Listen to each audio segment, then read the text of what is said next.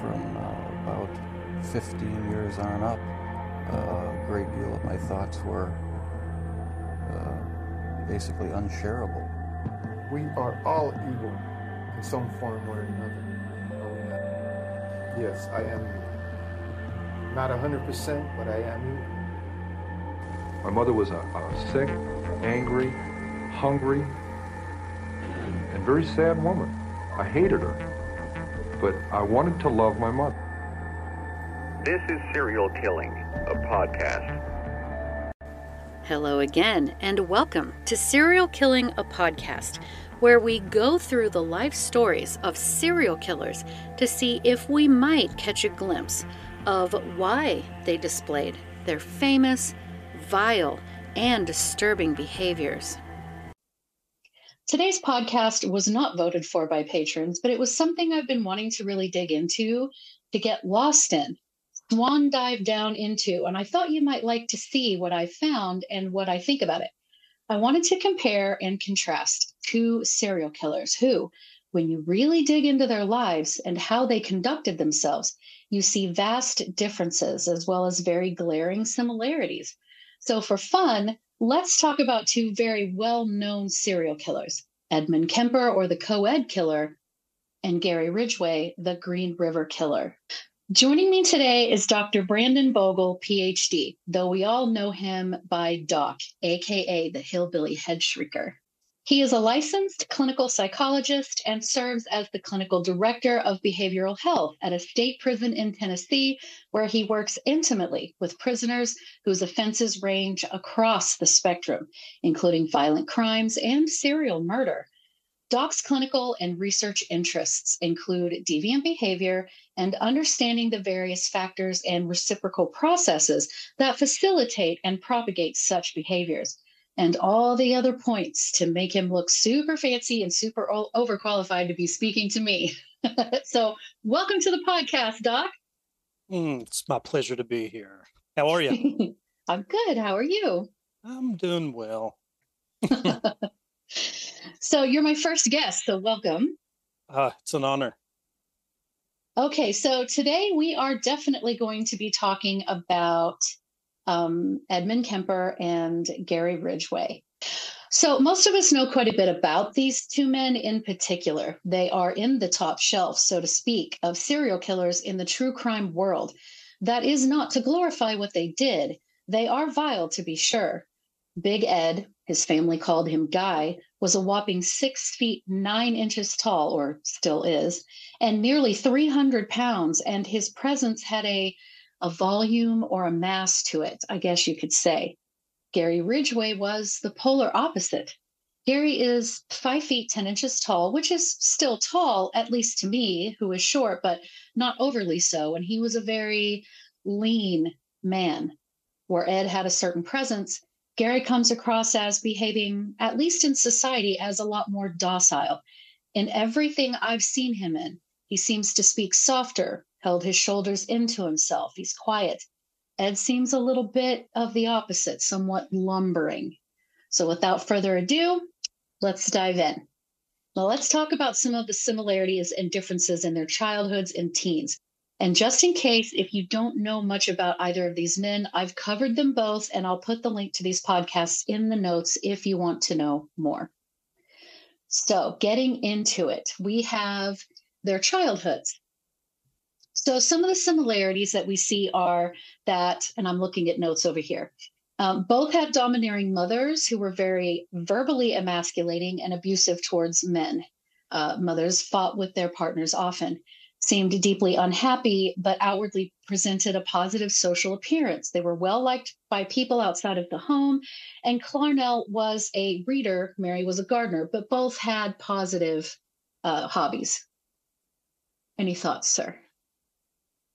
So it would be interesting to make note of the the historical time, right? Mm-hmm. So social impressions pretty pretty important, right? Because they're both presenting both mothers are presenting in public as maybe June Cleaver, but at home behind closed doors, they're they're just ruling the roost, mm-hmm. which I think in the conversations we've had is some of the the most compelling reasons that developed the personalities for both Edmund and Gary and why they had this kind of love hate relationship with their moms. Uh, this the the mommy issues. Right. Okay.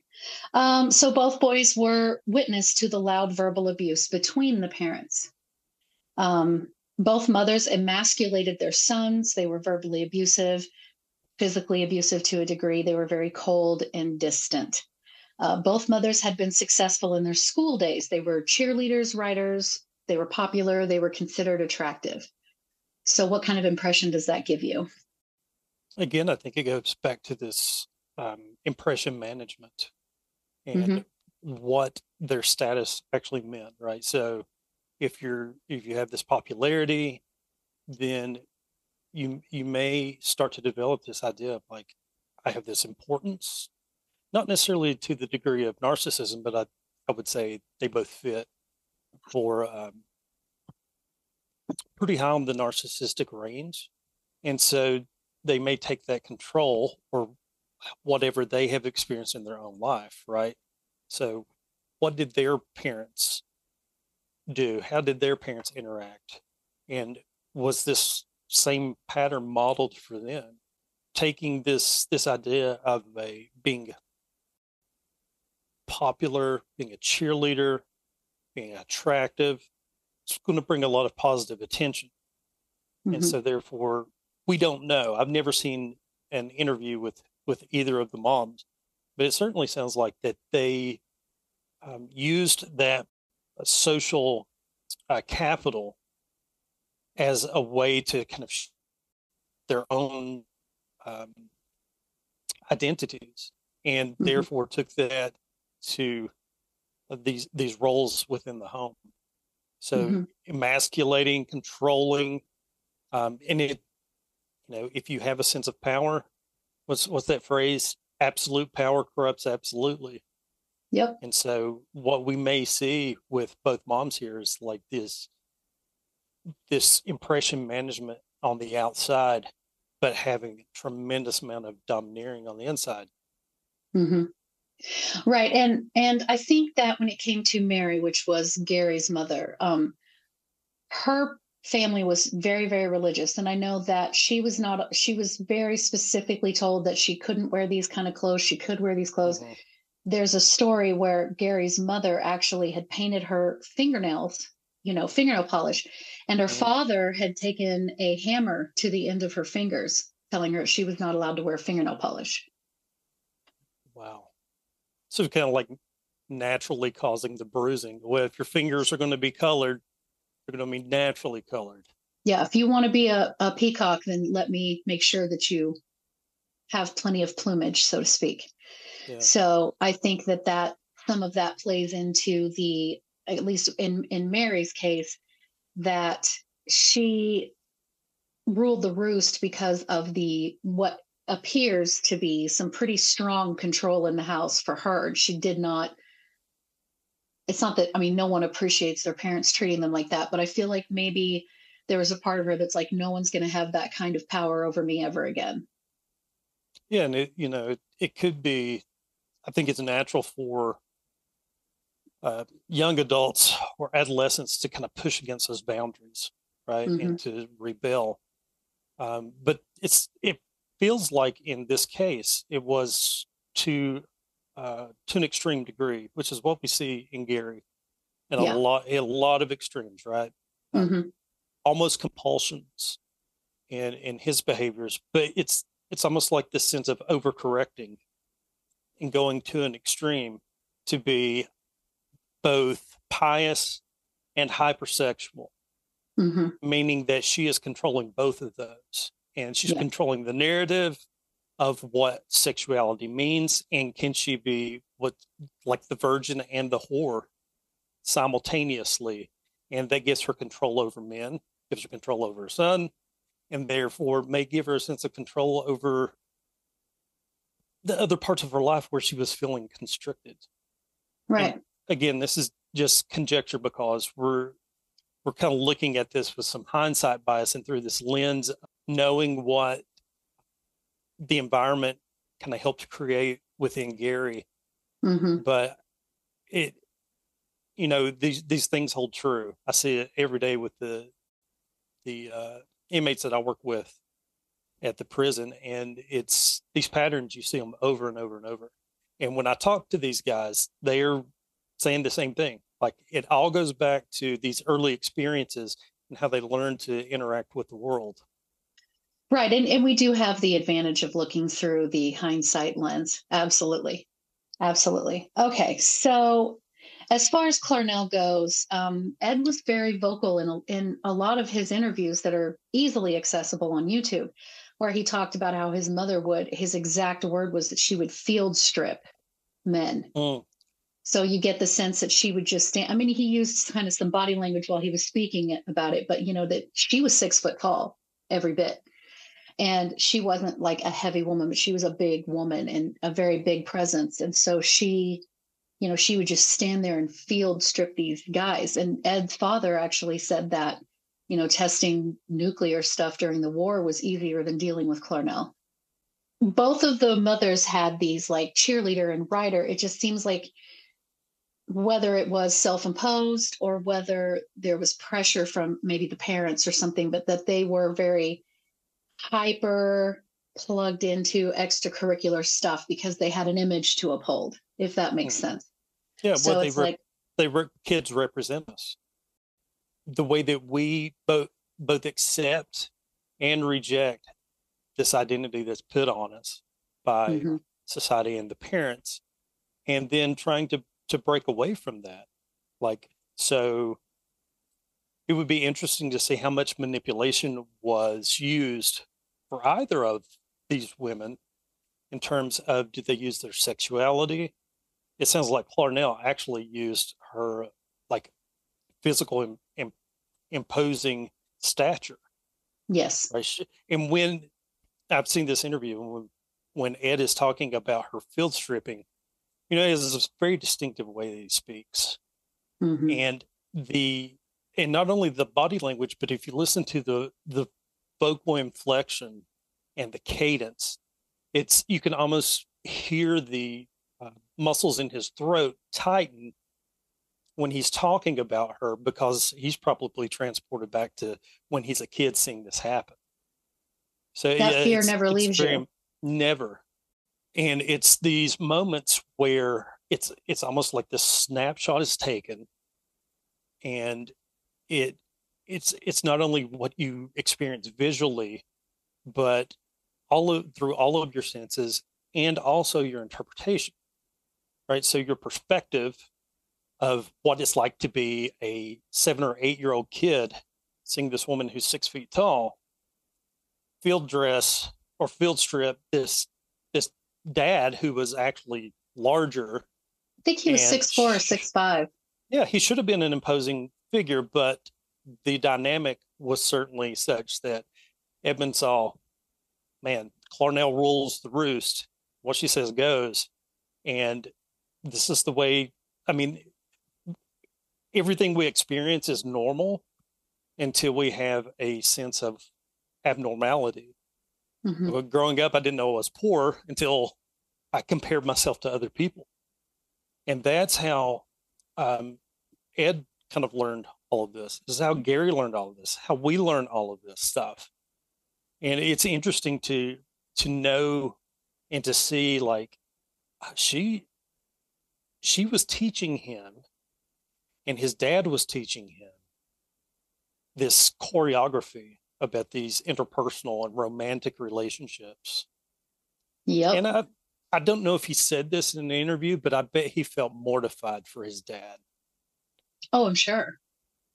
and so that's you know that that idea of like projection and transference and countertransference shows up all along the way, right? Because all of Ed's uh, victims were surrogates for his mom, Yep. right? And we know this because he said it. Yeah, yeah, and it, you know it's it'd been interesting if had he started with Clarnell, would he not have killed anyone else? Probably. Well, no, because he had his, his grandparents first. Well, the grandmother was the surrogate for his mother. That was his first sort of uh, like killing of Clarnell was his grandmother. Yeah, because she reminded him a lot of his mother because she was uh, such a uh, she went by Maud and she was such a very strong female presence in his life. And she I don't think she was as aggressive as Clarnell but she was still like she ruled the roost you know there was just a lot of similarities. So And- I feel like Maud was the first surrogate. Yeah, I agree. And he he also had it's interesting and if you read um the uh the parole hearing from was it 17? He's kind of recounting this well when he can get a word in edgewise. right But then there's this interview where he's talking about his interpretation of the things that Claude would do. Like he, he has a story about ice cream and that there was, I don't know, I want to say four pints or gallons of his favorite ice cream. His he wasn't supposed he wasn't supposed it was like this forbidden fruit. Mhm. And and his interpretation was that that was intentionally put there to tease him, to to demonstrate how much power she still had, right? So Right. she's like, I'm going to have this. I know it's your favorite. You can't touch it.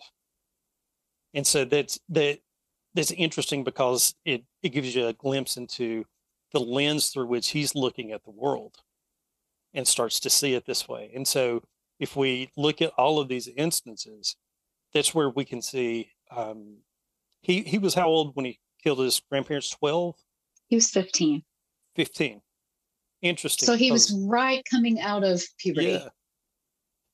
It's that's interesting because if you look at some of the diagnostic criteria you know it talks about having uh, conduct disorder prior to age 15 well you, that doesn't mean that you're diagnosed with it but you you would be diagnosable uh, meaning that you would demonstrate that kind of callousness and disregard for uh, the rules and mores of society.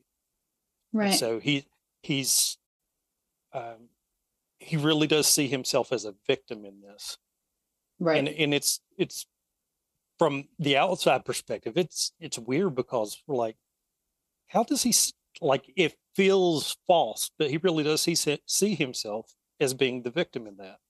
Mhm. That's kind of that um, the antisocial piece that we're seeing start to gather up and, and get some momentum in his life. Right, right.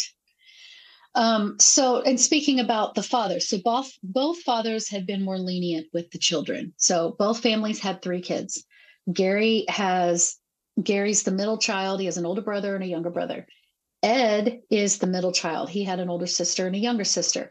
His older sister was five years older. So Allyn, the younger sister, was only two years younger. So he and Allyn were close. I couldn't find any information about how close Gary was with his brothers, but I certainly didn't find anything that indicated that there was a lot of negativity or fighting or anything. But we do know that the fathers were more lenient with the children. Both fathers had jobs for a time where they were not home very often. So Ed's father was military there for a while before he became, I think, an electrician. And Gary's father was a truck driver being married to one of those myself, I understand that they're not home very often. And so these Mhm. boys are left with these very overpowering, domineering mothers.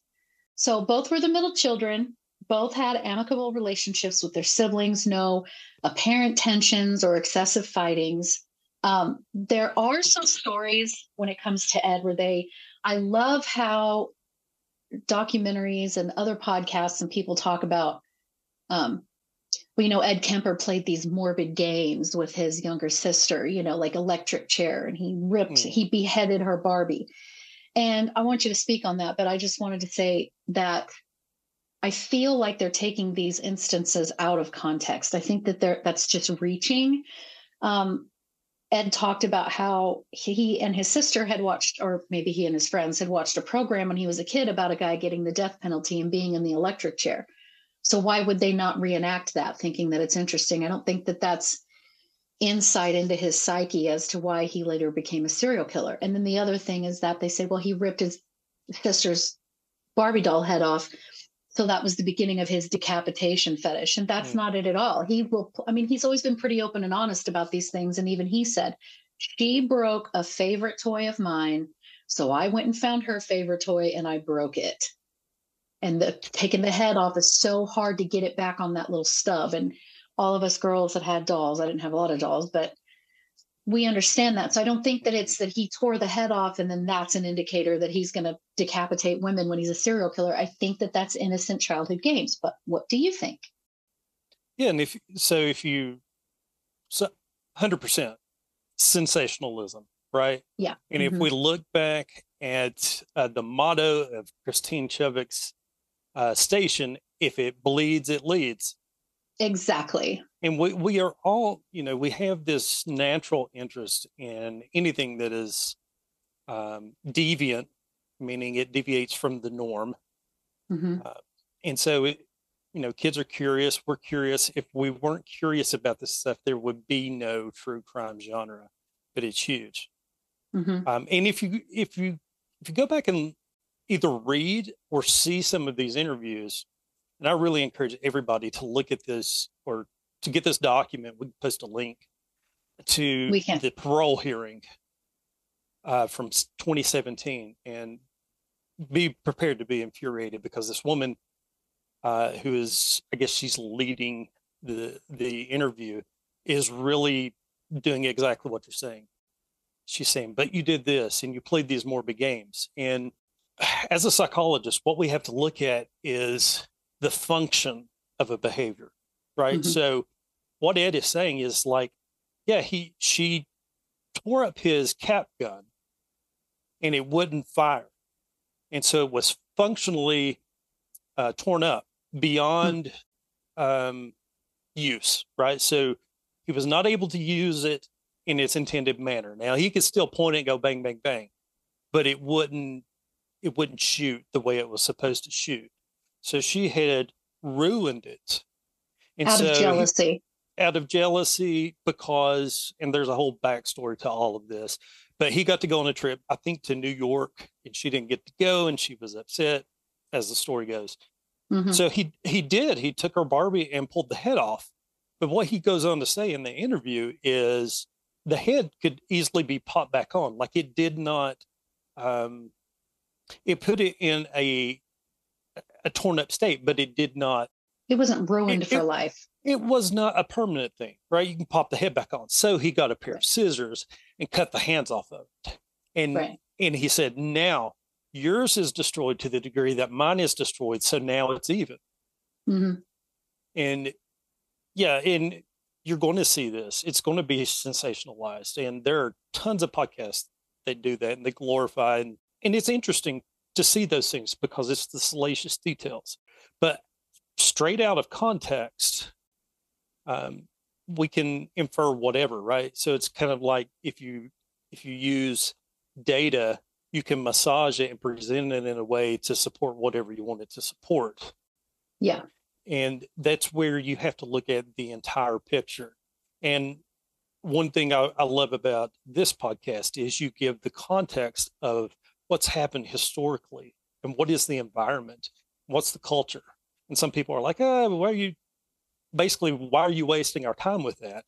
It's because it's so important. Because if you just look at these isolated things, you're not going to get the full picture Mm-mm. and and you know again going back to like psychology when we are doing an assessment to see what's actually going on here to assign a diagnosis every if you look at the dsm every diagnosis in there has one of the same criteria and it's it's not better accounted for by something else right and so that's why context is so important. We have to look globally and get information from all of these sources.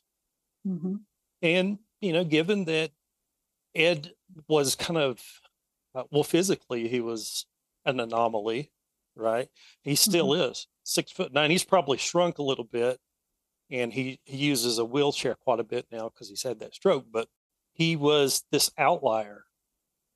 And probably felt odd his entire life. So seeing something that was also an outlier and deviant may have gave given him this sense of normalcy in some ways and that's i think where um, people can bond over like dark humor and all of those things it's one of the reasons that the true crime community is um, so beloved it's very mm-hmm. supportive both boys were keenly aware of not being the favorite child. Both had a need for parental approval from both parents, but especially from their mothers. Both just accepted the verbal and physical abuse as normal, but they did move on to torturing and killing animals. So, what say you for that? First of all, like being keenly aware of not being the favorite child. So, what what would that do to a kid? Oh well, it will mess up your head, right? Because we how do you become keenly aware of that? You you start to see differences in mm-hmm. the way that you're treated. Um, like things will feel unfair. As you're receiving this, you're looking for external reasons. And when you can't find an external reason, we tend to internalize those. Or the fundamental attribution error. It's one of these things where we will say we will we'll look for reasons to protect our ego and our identity and our self-worth mm-hmm. right and so what happens is we're, we're trying to bring about this sense of balance and it will create a lot of cognitive dissonance because the parents are supposed to be the people who have this very Rogerian unconditional positive regard and they're supposed to love and protect and nurture you, right? No matter what. No matter what. They're supposed to create a safe environment so that you can go out and explore the world. And if we look at attachment styles, right, that's the, um, and you probably know this much better than me, but like this avoidant, this anxious avoidant, it's like this ambivalence, pushing and pulling. We see that with both Gary and Edmund in relation to their moms throughout their life. I hated my mother, but I wanted to love her. I hated my mother, but I wanted to have sex with her. Right. And so you've got this Oedipus stuff going on too. But because it creates this cognitive dissonance that the thing that's supposed to happen in a just world is not happening, we compensate for that. Because if we really accept that, that for what it is, that maybe this person has some psychopathology themselves, maybe some untreated um, mental illness, or they're dealing with their own abuse from or trauma from their their past, whatever has brought them to this place. But as as kids generally, you know, we we see things kind of dichotomously, black or white, and it's mm-hmm. good or bad. Um, we it's not until we we get up older that we're able to have these abstract thoughts and realize that we can hold multiple emotions about the same person at the same time. So I can love this about this person, but despise this part of them. And when we're not savvy, so if you have low intellect, you have intellectual disability, or if you have um, not developed it. So maybe you have uh, arrested development for whatever reason. Trauma is a big part of that. That you're not going to be able to reconcile those things and realize that, yeah, this, my parents didn't provide this for me for whatever reason, right? In all reality, Ed's dad probably should have made the environment more tolerable. Mm-hmm. Clarnell should not have made the environment intolerable. However, we we can go back in the history and say, okay, well, what there's that that phrase, right? Who hurt you?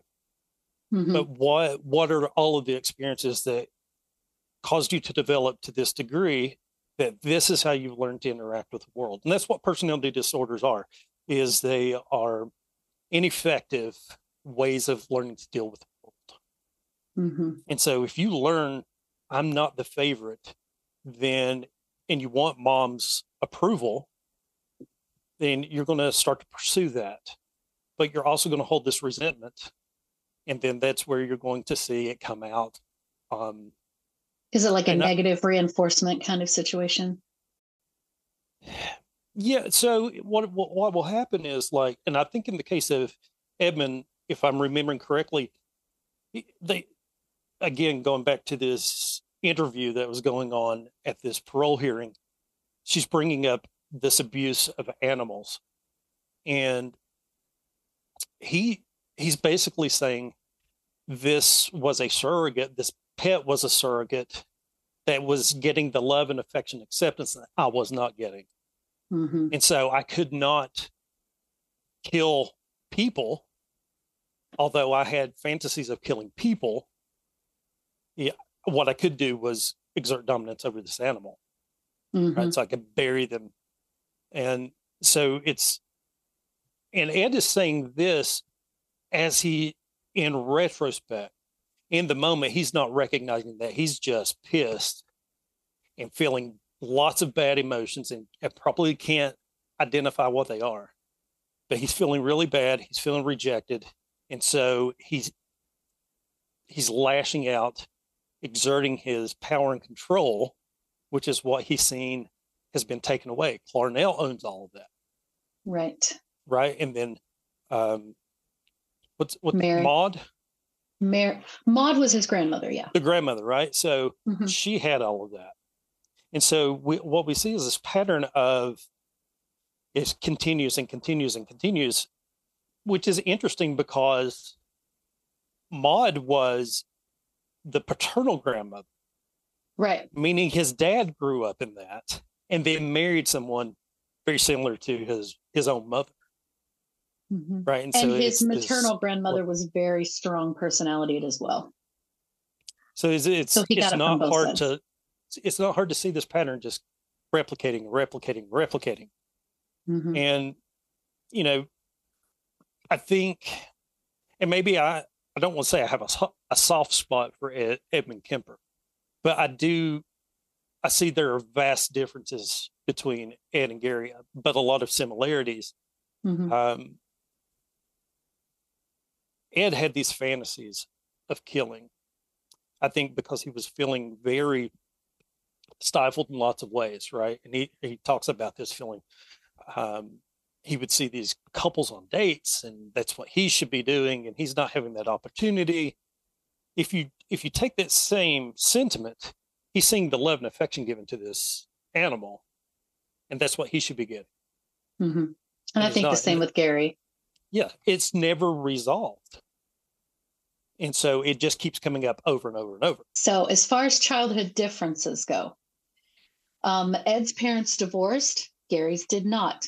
But the difference comes with caveats because Ed still watched his mother have verbal fights, and I think, you know, physical to a degree with his biological father and also his stepfathers. And Gary watched his biological parents fight and fuss. So even though there was a divorce with Gary and not with Ed. I think, I mean, divorce with Ed and not Gary.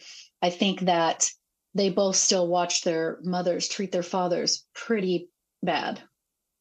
Oh, definitely. I mean, it's it's it's interesting because there are so like almost uh railroad tracks, the parallels between these 2 Mhm. And then you see where they deviate, right? Gary was probably flying under the radar. Edmund could not walk into a room without commanding attention. He still can't without Right. commanding attention because he is that physical, that visual specimen. And he Mhm. interprets that, interestingly enough, that all other men in that room are intimidated and want to want to have that physical prowess that he has. And he doesn't. they want to He fight him. despises it. Yeah. Right. Because it's the alpha male and, you know, propagation of the species type type deal. But yeah, it's whether it was the parents staying together or separating, what both of these guys experienced was a lot of unhealthy relationships. And yeah, so it's it's interesting how these patterns continue over and over and over. and another difference with them that I think you'll find interesting is um, Ed's father. Ed's father did not seem to have a hatred of women or have issues with women. He wasn't didn't seem to be derogatory towards women at all. He was level-headed. Whereas Gary's father was very vocal about his distaste for sex workers, but really to a degree, women overall. Mhm. So what would that, you know, having fathers that actually think differently when it comes to women, what do you think about that? Influence wise. Well, I think we we see it. Look at the differences in known victims. Right? Gary's really feels like it was this pervasive uh, trying to exercise this hatred that he had of women. I think he even says somewhere in one of these interviews that he he basically hates women.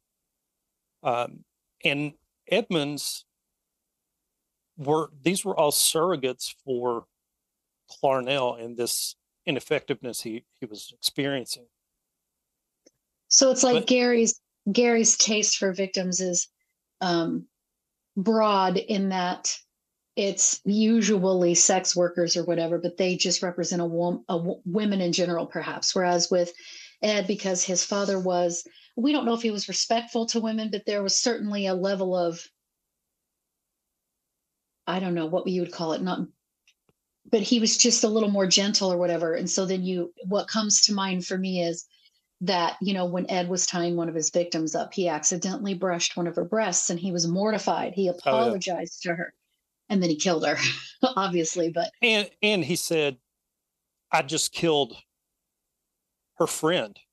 She doesn't need to know that she's going to die. So he did not um, he did not want to cause the mental torture. Mhm, At least that's what it appears like. mhm. Um, and Gary, if I'm not mistaken, he he very much depersonalized all of these victims. He talks about them in derogatory terms, and I would love to be able to find. I bet a lot of the verbiage he uses is exactly what his dad would say, oh i'm betting on it because he he refers to it as like he's taking out the trash. Yes. and he he has this um inflated sense of morality of saying i'm doing a, a service i know best. Hmm and whereas ed was not that way. As a matter of fact i mean uh, gary killed some pretty young people. Yes. Um, Ed killed some. One of his victims was in high school, but she was posing as a college student. And he says in this interview, or yeah, in this interview, I would never kill a um, a high school student. I, Yeah. I think he refers to him as a child or a kid. So he had this. It's really messed up set of morals and and ethics. but there was still like something in place Yes. even though it was an odd code of ethics it was sort of like with dexter with harry yeah. Exactly. the code of harry he had a code Yeah, Harry's code.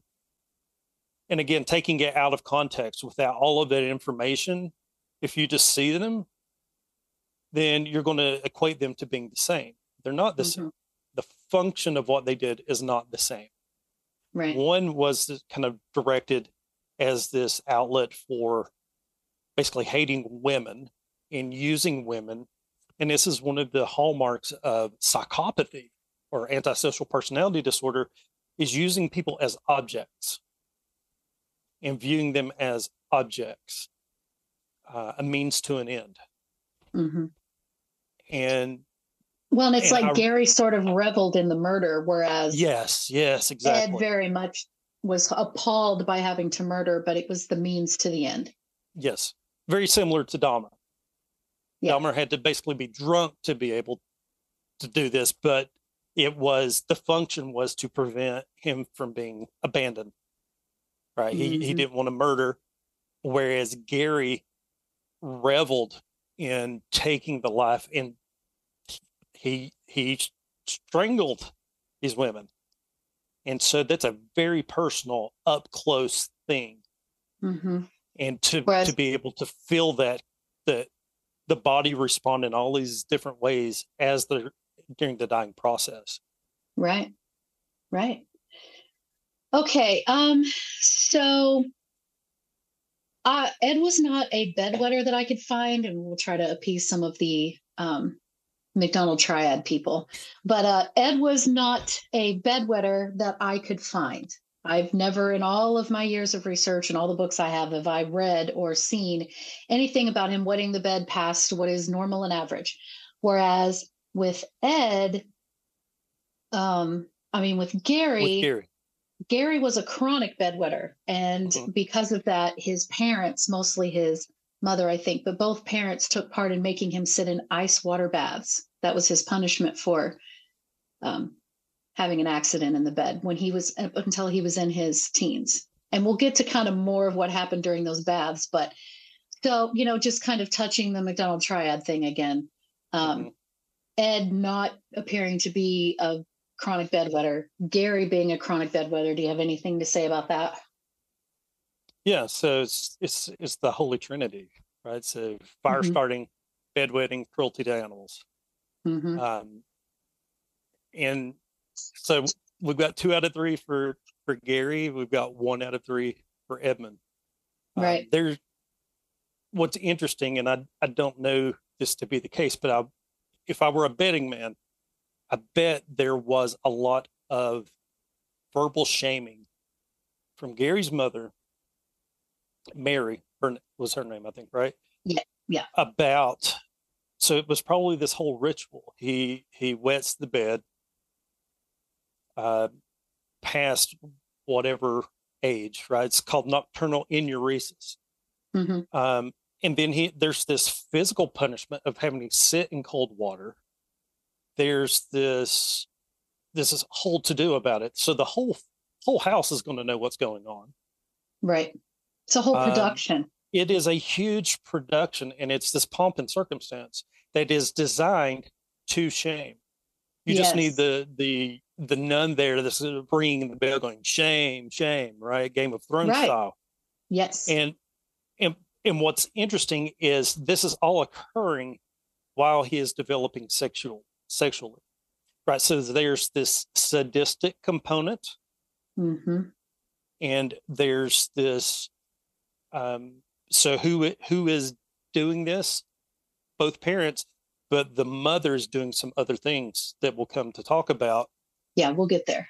and it is all of these so it's creating it's conditioning all of these stimuli that shame is going to be associated with sexuality and pain right and so that's where we can see these sadistic and masochistic and then you add in tendencies and then you add in the uh, verbal descriptions that his dad is talking about these sex workers Mhm. take out the trash.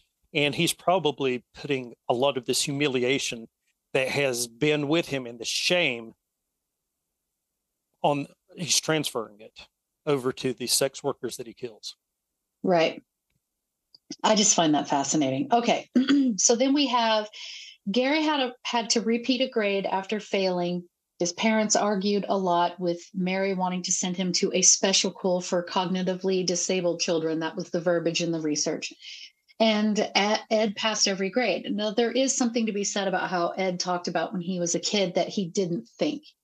He didn't know that he was so smart, which we'll get into. But, you know, even though he thought that he wasn't very smart, Ed didn't think he was very smart. He actually was. And I didn't see that he had any major issues with school, or at least I don't recall ever hearing that he'd been held back, whereas Gary had to be held back. And his mother was a big advocate for putting him in a special school. So, you know, with Ed, that's probably not adding to the picture. But what do you think when it comes to Gary?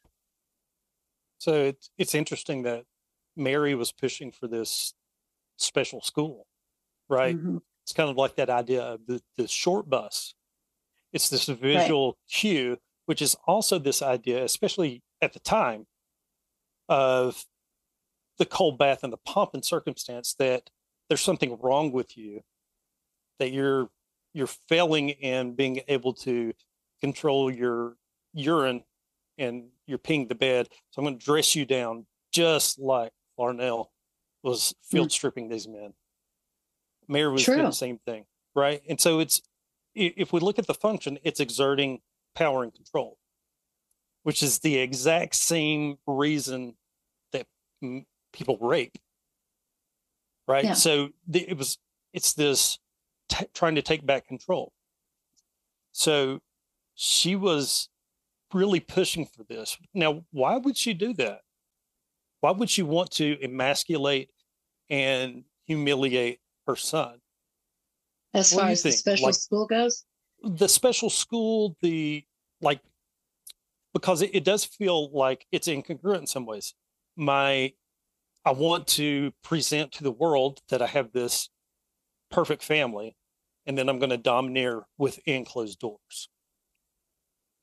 But if I know my that very well. Son, yeah, if my son goes to this special school for uh, people with intellectual disabilities, this is what we've replaced mental retardation with. If Mhm. he if he goes there, what what does that say? Like what what's the secondary gains?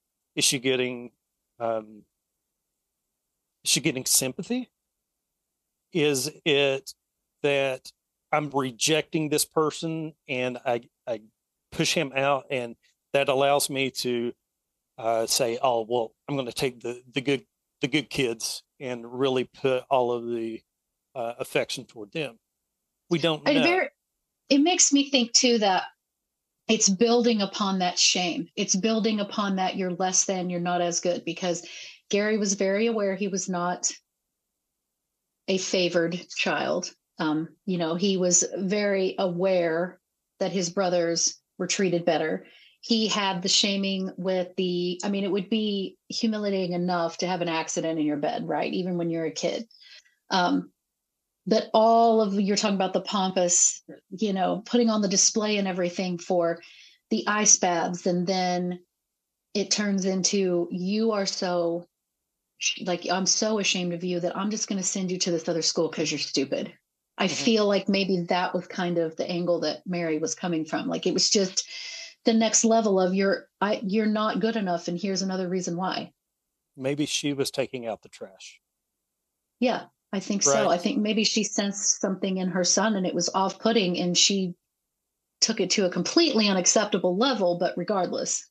Yeah, and so if we think about this from like the ice bath, Mhm. um, if we think about this from like a strictly behavioral modification standpoint, we're we want the behavior to decrease, right? So we're looking to punish, and we are adding something. We're adding this ice bath, so that's positive. That'd be po- positive punishment, but it's only punishment if the behavior decreases.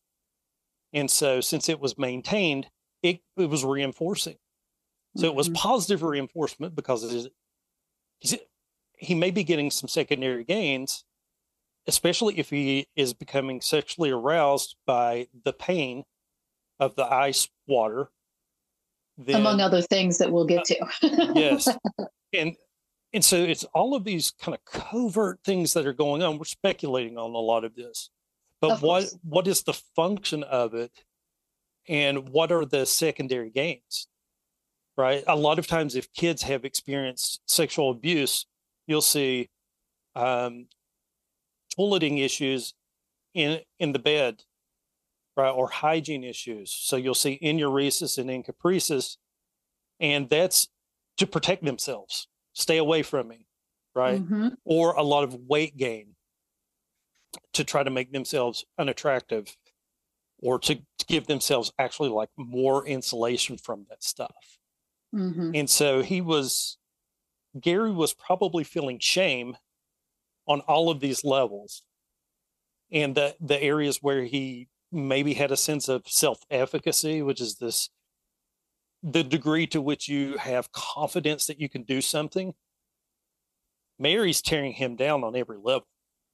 Right. Does he does he ever did you find this in any of your research where he's given positive feedback for doing anything correctly? I don't know of any cases of it. But again, I- it's it's not salacious, so it may not be in the documents, right? Right. It may, I mean, you know, I'm, I we weren't there, so we don't know.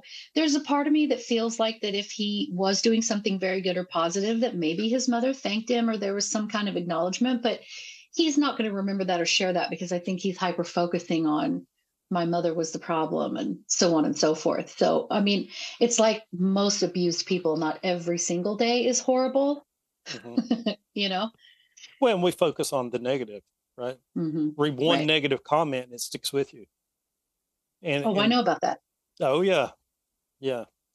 So is that's I think what we're what we're seeing here is how all of this is starting to build, and I, I've said this probably say this multiple times a day in in like clinical practices, the lens through which we view the world, and the lens is it's shaped and refined every day through all of our experiences, and Right. for for Gary, we're seeing that shame is really and guilt. Shame i differentiate the two. Guilt is more related to describing something that you've done.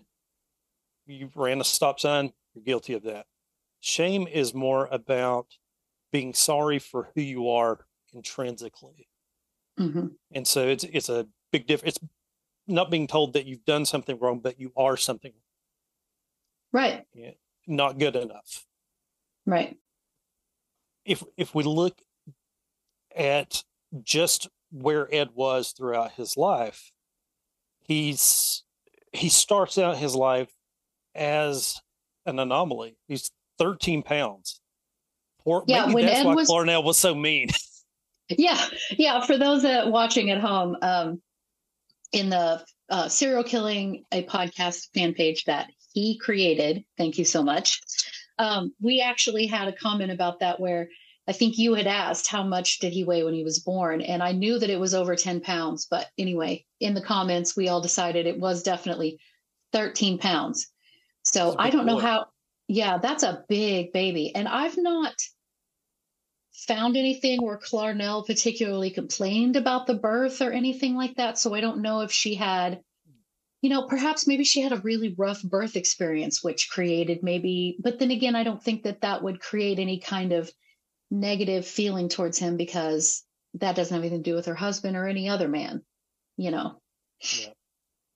So, but anyway, yeah, he was a ginormous baby, but he also, you know, he had to move. He had to watch his, I mean, like, you know, his dad left and his mom moved him to Montana. And then he ran away to California to see his dad. He got sent back to Montana, went to California to his dad, then went to, um, from Montana to California. And then his dad abandoned him. Well, we'll get to that. hmm Now, Ed was kind of a loner, although he was very, uh, I would say, superficially um, social, and he he never quite fit in, Mhm. literally and figuratively, and so he he he withdrew within himself in his fantasies, and I think he talks about like they were constant Yeah. from a very young age.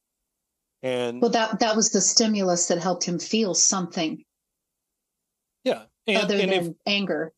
yeah, if if we kind of jump ahead just a little bit, it's that um, excitement seeking of like antisocial personality disorder, right? It's that looking for stimulus because they're they're not getting that in the prefrontal cortex. Right. and and so what what did he fill his time with he turned to his own mind right? And the idle hands idle mind. And then Idle hands are the some- devil's plaything. yeah you add you add in some abuse whether it's coming from other kids that's giving him this idea of you're a freak because you're taller than everyone. And you would think this the the biggest kid would be the bully. The biggest kid was being bullied. Hmm and so he was he was getting um, similar to what Gary was getting was that he was just odd all of the time, and and so he's moving around. He doesn't have that stability, and if he if he did, you know, would things have progressed had in all of the interviews that I've seen, he doesn't talk about childhood friends that I've found. Like Mm-mm. these No, I think his little friends. sister Allyn was his best friend. Or at least that's so the the- impression I get that he was pretty close with Allyn. They Yeah, together a lot two, as children. Two years apart in age, right? Something like Mhm. that. And she didn't think so- of him as a freak. That's her brother. Yeah, because that's what she knew. That was Mm-hmm. normal. Um, if Ed had grown up with both of his parents and he hadn't had to change schools at all, like he followed his peers throughout school, they would get past the size difference. And then perhaps that would not have been an issue. He would not have had that constant reminder every day because, you know, kids get used to their environment pretty quickly. Yeah, they would become habituated to it. But when you're Right. when you're new, being the new kid sucks anyway. You have to start completely over. and reinventing yourself. So what Mhm. worked last time, what didn't work, let me let me do that. Right. And if you don't find something that works, you, sh- you stop putting effort into it. Right. And I think that he was, he didn't have a very good sense of himself at all. I think that when Clarnell would say, you know, you're, you're just like your father, you're a freak, you're, you know, all these horrible, mean things that she would say to him. And I think that he was just like, well, that's what I am. And he didn't, kids that are in that really fertile, loving, accepting environment have this. I'm a big proponent for this a big fighter for this. If they feel secure in their home environment, then that gives their brain that room to really grow and develop about the world around them. Whereas he just sort of closed himself off. Well, in here is the safest place. Yep, exactly. Yeah. Yeah, there, there's I can't remember.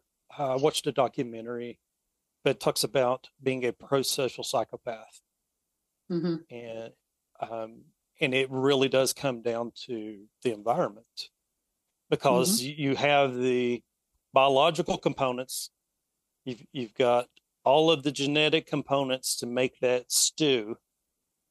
And what's really going to determine whether you learn to be pro-social or antisocial is the environment do you have the support love acceptance and, and correction of a loving family Right. um, we can see that that Ed did not. We can see that that Gary did not. So it's you know sometimes it gets to the point like when when Ed, by the time Ed was fifteen, it was um, he he was primed to become what he became. hmm All right. Well, let's move into their teens. So, some similarities in their teens. So, we have Ed murdered his grandparents and spent the rest of his teens, his teens, in Atascadero State Hospital with other criminals, listening to the other criminals talk about sex and just different, you know, behaviors. Um, Gary stabbed a young boy, stating that he always wanted to know what it was like to kill someone, but he got away with it. So, Gary was under the impression that he was going to murder this kid by stabbing him in the like in the liver. I think it hurt the child's liver. Mhm. um, the child did live thank goodness. Um, but they both attempted to kill someone in their kind of early teens. So what do you think about that? Yeah, and uh, my understanding is Gary initially thought that he had killed this kid. Right. Because that was the intent, right? yes. Um, he said he always wanted to know what it was like to kill someone Yeah. How old was Gary at that time? Was he 12? Was he older than that? he was 16 Oh, wow. Man, I was way off on that. and Ed was 15 when he killed his grandparents. But he was, let's see, killed his grandparents, I think, in the late summer, early fall, and then he would have turned 16. I think Ed's birthday is in December. I'm not 100% on that. So they were very similar in age. A lot of parallels right there. hmm Yeah, so it's this also Just what's coming going, out of puberty. yeah, what so you have all of this um, testosterone Mhm. that's flowing and it comes to a head um, i remember being that 15 year old and um, you know the prefrontal cortex is not fully developed for another 10 years after that Mhm. And so you have this impulsivity. Um, I bet if you were to look at uh, a functional MRI of the brain, you would see less um, activity in those areas with uh, judgment, decision making, all of those things, like the executive functioning. Um, and you're going to see that with with any teenager, but I bet with these guys, you're going to see far less. And so you had less impulse control. You had all of these hormones going on, and you had this life of abuse that had culminated to this moment. Mhm. Uh, Cla- uh, was the first surrogate for Edmund, and this I don't even remember the name of the kid that Gary stabbed, but he that was he was taking this out right. So they had moved up from the animals to Their first human. this this human, Mhm. and it's it's crazy to look at the parallels because the, you're seeing these two things happening in isolated um, different circumstances and for different reasons but we see really what it comes down to is is the same act right we're we're seeing this intent to kill the differences in the murders that I this just sort of kind of popped into my head too is that again, Gary did something very personal. He used a knife and he stabbed a child. That is face, you know, that is definitely in that child's bubble. Whereas Ed shot his mother, you know, a gun is a little more distant. It's one degree away from being so personal, so to speak. You know what I mean? So it's like Gary, it almost seems more intense, like he wanted to murder this child because he wanted to know what it felt like to murder someone. Whereas Ed was just like, shut up. He was yeah just, and, and he just the way ed described that was she had her back turned to him Mhm. and the gun was in his arm kind of pointed in her direction and it was kind of the spur of the moment yeah, he would grab Hey. his gun. He was hollering for his dog to go hunt or whatever. And Yeah. she had stopped him. And that's how she that she had why he the expressed gun. her control over him Right, whereas Right. gary this was premeditated right. and and so this was the entire intent so we yes the intent was to kill on both uh, in both instances but the reasons for it and the circumstances are are it's apples and oranges it's Mhm. hard to compare the two Okay, so then let's talk about, let's see. So we have in the teens similarities. Both boys were fantasizing about causing harm to others in their teens. Ed explicitly stated that at 14 years old, he was, quote, dreaming, thinking, fantasizing murder all day long. I couldn't get it out of my head. Gary was conflicted with his feelings of both wanting to murder his mother and being sexually attracted to her while in his teens.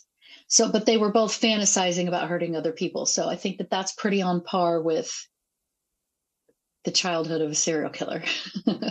hmm yeah and, Um, and it's it's this whole the, again this this uh, soup of of the hormones Mhm. and I, I can't imagine that Ed was not having. Uh, he was not just fantasizing about killing or harming. There had to be a sexual component to that too. Right. Right. And it, you know, Yes. he's been kind of cagey about um, some of that stuff because he's he says it's very shameful for him. Oh, yeah? about some of the um, specific things. Yeah, it's it's in, in that um, that parole hearing.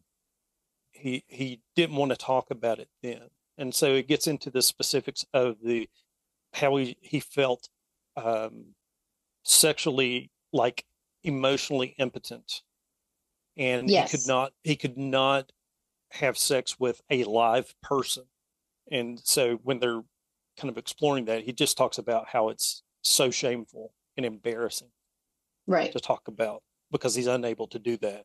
So that's so the similarities when it comes to the teenage years are kind of hard to there's not a lot of similarities because again, Gary got away with what he did to that little boy.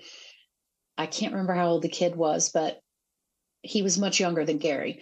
But Ed was in Atascadero, so he was already put away. He was gone. So Gary got to sort of finish his teenage years in, you know, not behind bars or in a facility, is what I'm trying to say. So when we get to the differences, so this is where we were talking about the bath situation, right? So Gary's mother would wash his genitals into his early teens. Mm-hmm. Ed's mother never touched him inappropriately, as far as we know. And I feel like Ed would have said so if that were the case. I wonder, it makes me wonder if Clarnell was just physically withdrawn from Edmund. Oh, I think like so did, very much. Did she just, because she was emotionally for sure, right? Right. Did he ever have physical touch from anybody? It's certainly his mom sent him down to hell because she was yeah, afraid he was going to to rape his sisters. Right. And I don't think that there was anything to indicate that he would have done anything like that, or at least nothing that's been said or found that she was saying that. And he was so confused by that because the thought had not even occurred to him. And yet he's watching his sister when he talks about it in one of his jailhouse interviews, how um, their bedrooms were upstairs. So they got to go to heaven. The living room kitchen area was earth. And then he was sent down to hell to sleep with the in the dark and in the cold and all of that that would be that started when he was eight years old, I think, or something. And that would, that's quite telling. You are so unimportant. You are such a, I don't want to, I'm not, disappointment's not the word I'm looking for, but you are so um, less than desirable in this family or whatever that I'm going to completely separate you. And then I'm going to give you this bullshit line about you're going to touch your sisters. It just seems very, mm-hmm. uh, she just pulled that out of the air to justify just the exactly. instructions. Yeah. He was treated like, if, if we think about the Titanic, right? He was treated like steerage. Right. At the very bottom. Yes. Sent, sent down there. Here he is. What's going on in his mind? Like, He's what terrified. are the, the boogie monsters or the boogeymen that are going to get him? And she's left him down there to get got to get not got. just left but locked down there mm-hmm.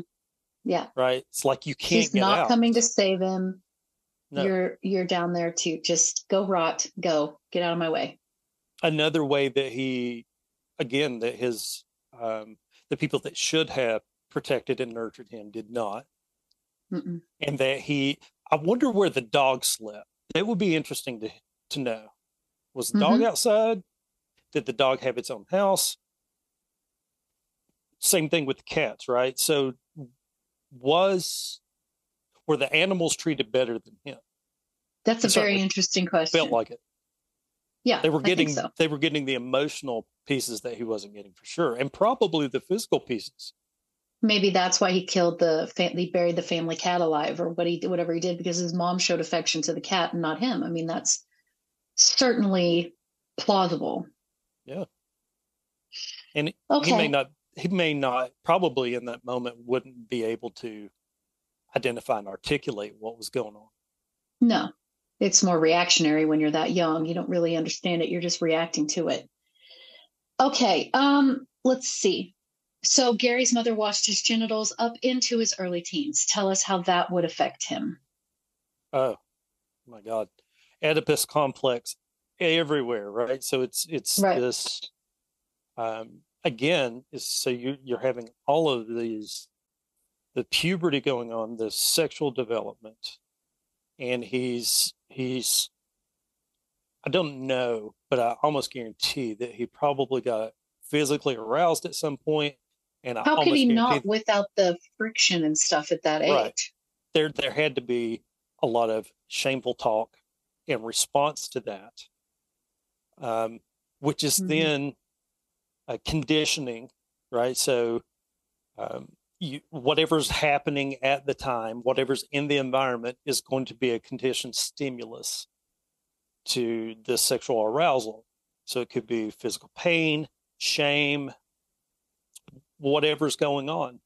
That's and this is where a lot of times like um, paraphilias come from, right? People will um, what was it, Jerry Brudos with the the shoes.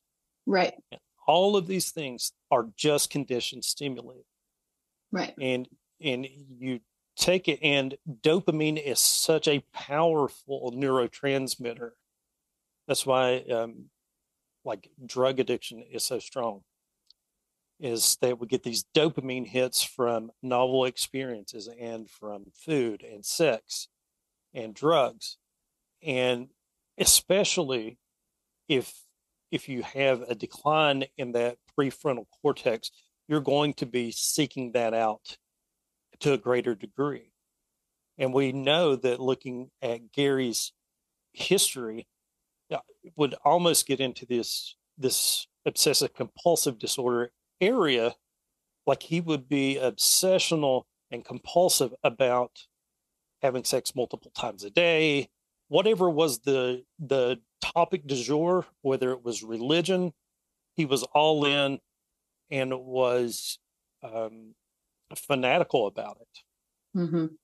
And so it was he's he's already got kind of that that predisposition genetically to do those things.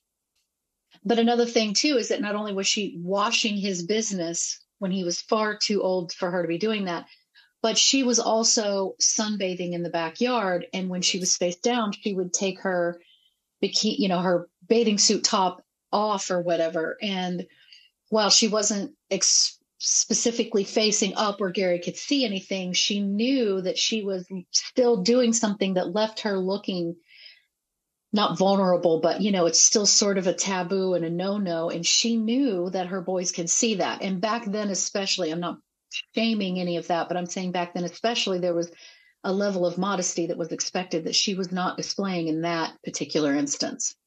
Yeah, I think that it, that would have messed with him really bad too.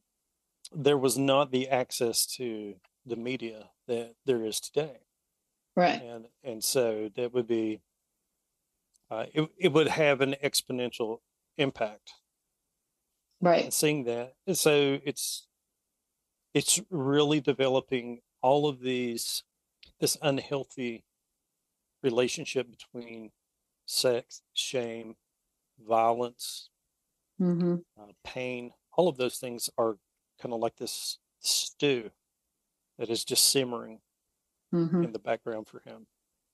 Right. Um, okay. So we have Ed's relationship with people outside of the home was strained a bit. Uh, paternal grandmother had a very strong personality. That's Maud that we've talked about. His stepmother, so his father got remarried after a time, and Ed had a stepmother and a stepbrother.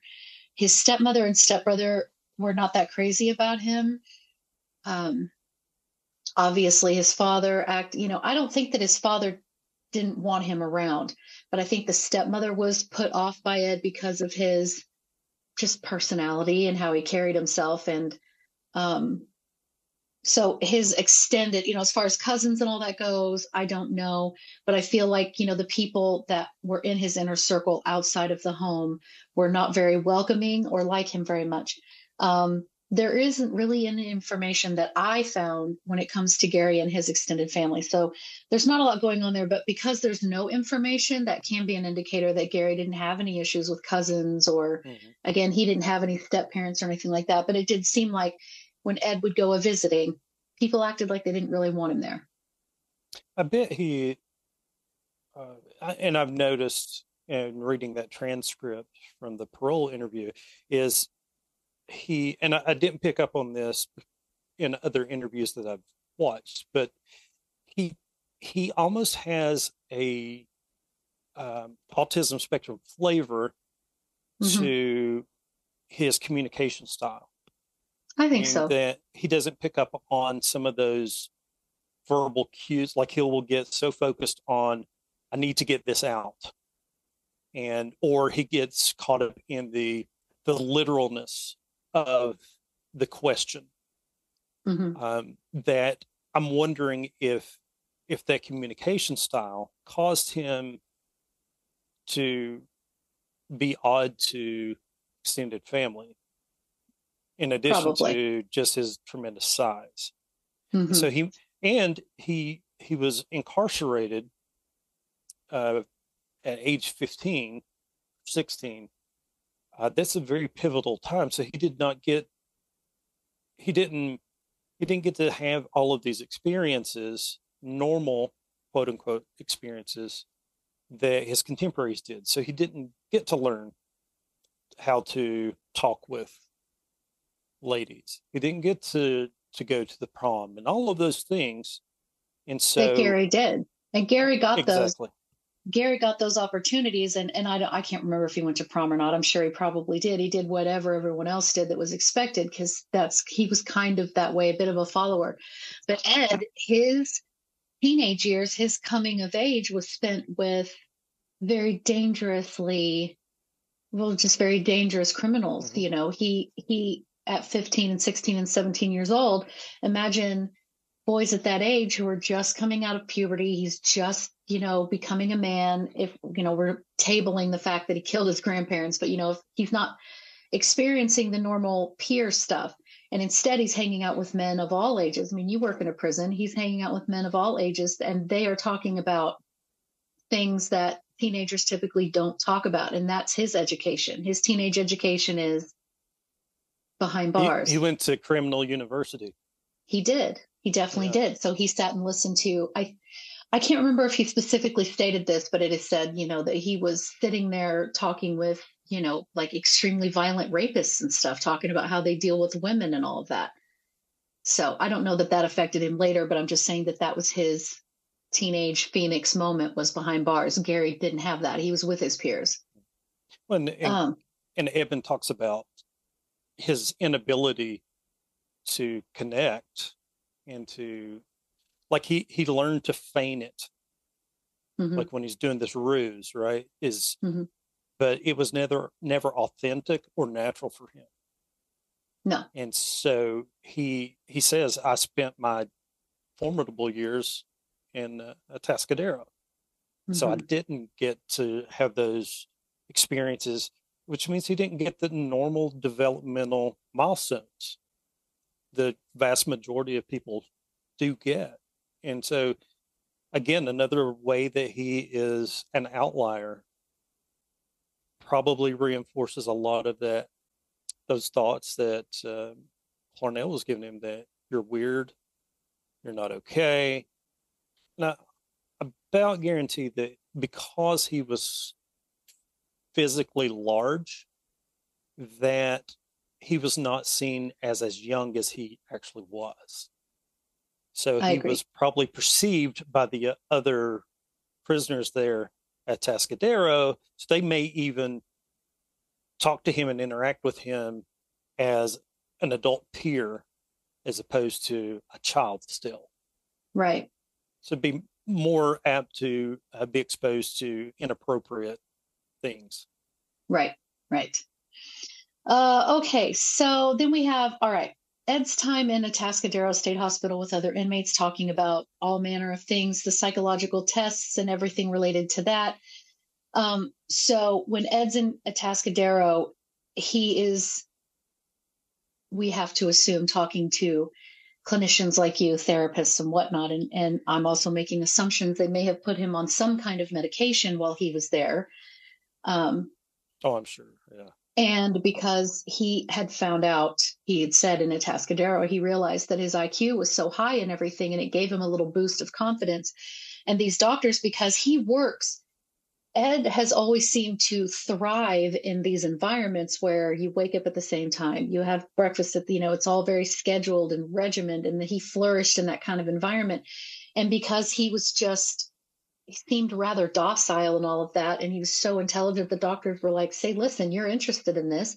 Why don't you help us administer these tests? And then, unfortunately, as we know, he learned how to hack the system because he knew what they were looking for. With Gary, uh, we see Gary spent no no time isolated from society in his mid to late teens. Gary worked after school and weekends during high school at the Kenworth factory. Ed was diagnosed. Okay, Okay, yeah. So anyway, Ed was diagnosed with paranoid psychopathy. I don't think that that's kind of the DSM 5 term for that anymore. Or I don't even know what that is. I can Right. kind of imagine. I keep in mind, this was the 60s. Yeah, so we're we're talking there's a whole different mindset at that Mhm. point. Um, you know, it's paranoia until it, it's founded. And then it's like, oh, you just had good insight at that point. Right. Well, and Ed says that once he shot his grandmother, and I think it was after he'd shot his grandfather as well, that he was, he felt like in that moment, I don't remember his exact verbiage, but I, he said in that moment that he felt that everyone in the world had turned and everyone was staring at him. And he mm-hmm. said that if he had been in the city or something, he would have just been like a mass shooter or something. That and so I I can see why they might have thrown the paranoid or the paranoia onto his diagnosis because he was talking about being very paranoid right after that moment. But what do you think? I mean, you know, let's say he's pre 18. So we can't really give him antisocial personality disorder. So what do you think was going on with Ed, at least in his teens? What would you have given him based on what you know? I mean, obviously we're, Mm. we weren't there. It's interesting because it's he would probably have some unspecified stuff going on, right? Some NOS, not otherwise specified, because it, it's hard to differentiate whether his feelings of paranoia were were due to, you know, was he psychotic? He wasn't out of touch with reality Mm-mm. in general. He he may have had these moments where he may have lost touch with reality, getting in his fantasy. He probably would meet criteria for conduct disorder, right? Which was a prerequisite for antisocial personality disorder. Mhm. Um, however, I think that it's it's too simplistic because there's a lot of stuff going on. If if we take the Minnesota Multiphasic Personality Inventory, the MMPI, which is kind of the um, industry standard personality inventory, it's like 600 items or something like that. We have different norms that we will score people on according to sometimes their profession, right? So Mhm. first responders, military, uh, paramedics, this type of people will score higher than the general population on adventure seeking? Because they are that's Yeah. just the nature of that. Mhm. And so, given that he has these traumatic experiences, I truly believe that when he was eight years old, and he was he was terrified going into that basement every night. Yeah, he said he started really having thoughts about killing his mother at eight. That he said that really a lot of of this sort of turned on its head 180 when he was about eight years old, and and that does sort of jive with around the time that she was making him sleep down in hell, as he called it. Mhm. And so it's you have to take the entire context into account. Um, you know, what was going on. Obviously, he didn't realize he was intelligent. He has an IQ of, I think was tested at 145. 145. 100 is the mean, Mhm. right? So, I mean, he That's is, up there with Einstein almost. yeah, he's like three standard deviations above the mean, Mhm. um, which is probably in the top two percentile or something like that. Absolutely. And so the fact that that didn't stick out to anyone, he, that he had this intelligence and his ability to understand, recall, to use working memory. And he demonstrated all of these things later when he memorized the tests. Right. And if you listen to him speak, he's very articulate, and has a good command of the English language. Yes, he does. But what that tells me is that that was not identified early. So he mm-hmm. did not excel. Right. And so if we look at like a, to identify a learning disability, there has to be a statistically significant difference between intelligence and achievement.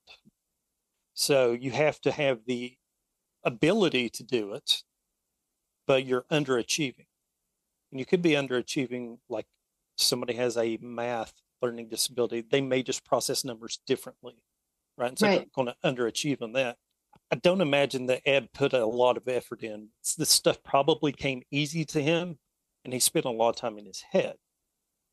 Well, not to mention, I, his mother, I think, was was um, known for telling, I mean, I don't know that she specifically told him that he was stupid, but I think that she certainly made him feel less than as far as even his, you know, ability to retain and recall information. I think she was pretty belittling about that as well. Not, I mean, apparently not realizing that her son was basically beyond gifted. I don't know if 145 is in the genius range, but if not, it's hovering. Oh yeah, I mean it's what I'm at 144.5, so I'm right there. yeah, I was. He, um, yeah, and you know the thing about it is you have higher intelligence like that is, you know, it's it's uh, correlated with higher degrees of depression because you have greater Right. insight. You see things, and you. Mhm. So if I- would say that he probably met criteria for conduct disorder, just because he had broken some of these rules. Uh, but probably certainly depression. I think he he was suicidal, but was unable to bring himself around to to self harm. Uh, certainly a lot of anxiety, probably some PTSD, uh, and maybe uh, throwing in a little touch of um, did he have like depression with psychotic features? Did he become out of touch with reality at times with delusions? I don't recall him ever saying like endorsing audiovisual hallucinations. Mm-mm. I don't think so. he- he- if he were out of touch, it probably was uh, in a delusional state. Yeah. Okay. And then with Gary coming out of his teens into adulthood, um, what do you what do you think was going on with him? I don't see any delusions or anything. I think that I mean the conduct disorder is it makes absolute sense, but you know, to the layperson who's that's who I represent in this scenario, is that he uh he wasn't he wasn't a child that misbehaved per se but it's still the conduct disorder with the torturing of the animals or killing of animals. And he stabbed that little boy and all of that. So would you think that it's fairly close? covert about it. Yeah. Yeah, he was very covert about some of these things, but and he that's that's he, I mean he did the same thing as an adult. He flew under the radar, and that's one of the Mhm. things that he prided himself about was that they didn't catch him. And if I think he even talks about this, and he has the smug uh, demeanor when he's talking with Dave Reichert about, you know, you you all weren't able to catch me, and I got away with this. He has what forty eight confirmed, and Something believe like maybe that. twelve more. It wouldn't surprise me if there's more than that. And Oh, yeah. They just identified another one recently. I think he he was he was low function low functioning right so he was in the lower range in IQ and he was um, also underachieving right which led to Yeah. Mhm. so we would just say kind of lower functioning intellectually as well as uh, academically And just imagine, imagine how that stroked his ego that they didn't catch him. Yeah. And he was also I- successful i mean he was a good truck painter He well, I mean, let's think about this. You know, his he's told that he needs to go to a special school. We'll we'll get to. I have like a section for the IQ stuff, but we do know that he scored in the very low 80s. Um, and so you know, with all of these things going on, I feel like maybe he definitely got off on the fact that he was getting away with this. Like, I'm not as dumb as my mother said. I'm not as useless as my mother said. Look, I got away with this. So yeah it gave Yeah. a sense of agency yeah, right i can i can get away with this i can um it's almost like this idea of a reclamation project he's reclaiming this identity of being intelligent or having at least functional intelligence to be able to to do these things and get away with it hmm he's he's but it gave him a sense of pride. yes and Even he, walked around with his shoulders squared because he was so good at that.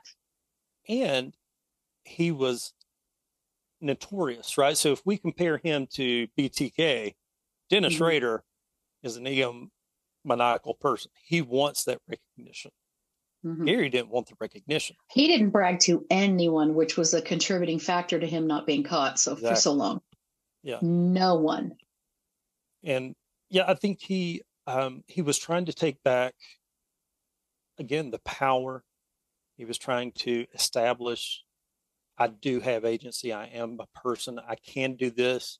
See, and I I'm holding holding the SeaTac area hostage Mhm. to fear. And I'm playing God.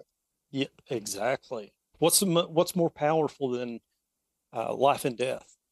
Having that Right. power. It's Right. intoxicating. Has to be. Has to be. Yeah. Okay. So when we get to kind of high school graduation, let's see, we're getting into, okay, we're very young adult now. Ed was again listening to inmates talking about, you know, violent rapes and all these things, and that which could have been as a teen very sexually charging for him.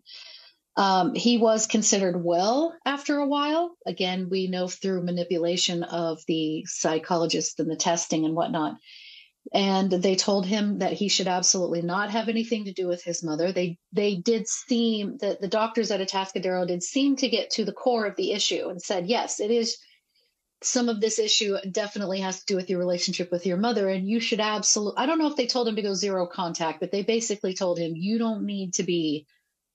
She's got. He said, I I think his quote is, you know, she got her pound of flesh out of you. Leave her alone. Don't go Mhm. there. And then he was immediately released to her Oh, when yeah. he was 21 into her custody. So we have so we have Gary had his first sexual experiences with a girlfriend in late high school. and did not have any sexual encounters with women until his early 20s. So um again, it kind of goes into Gary was able to sort of lead a, a more typical well, obviously compared to Ed, a very typical high school existence, whereas Ed didn't get to have that. And we discussed that. So while in Atascadero through therapy, Ed did begin to get a sense of himself and he began to feel better about himself. Gary got no such help in his teens, though his peers did say he went out of his way to be friendly. So I don't know if you have anything to. Well, I mean, to that. it's it's functional. Why do why do why are babies cute? Because they're completely helpless and they need to be taken care of. It's a Mhm. functional thing.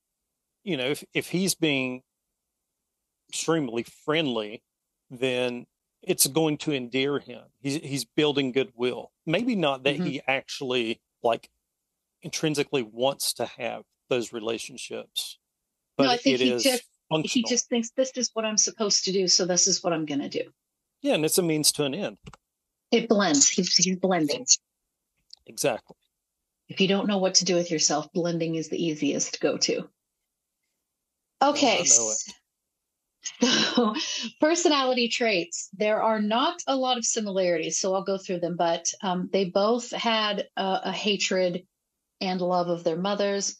Uh, both were very introverted in their youths. So, those are the similar personality traits, but the differences are very interesting. So, a lot of people talk about the Myers Briggs personality test, but because people do like the Myers Briggs, I looked this up.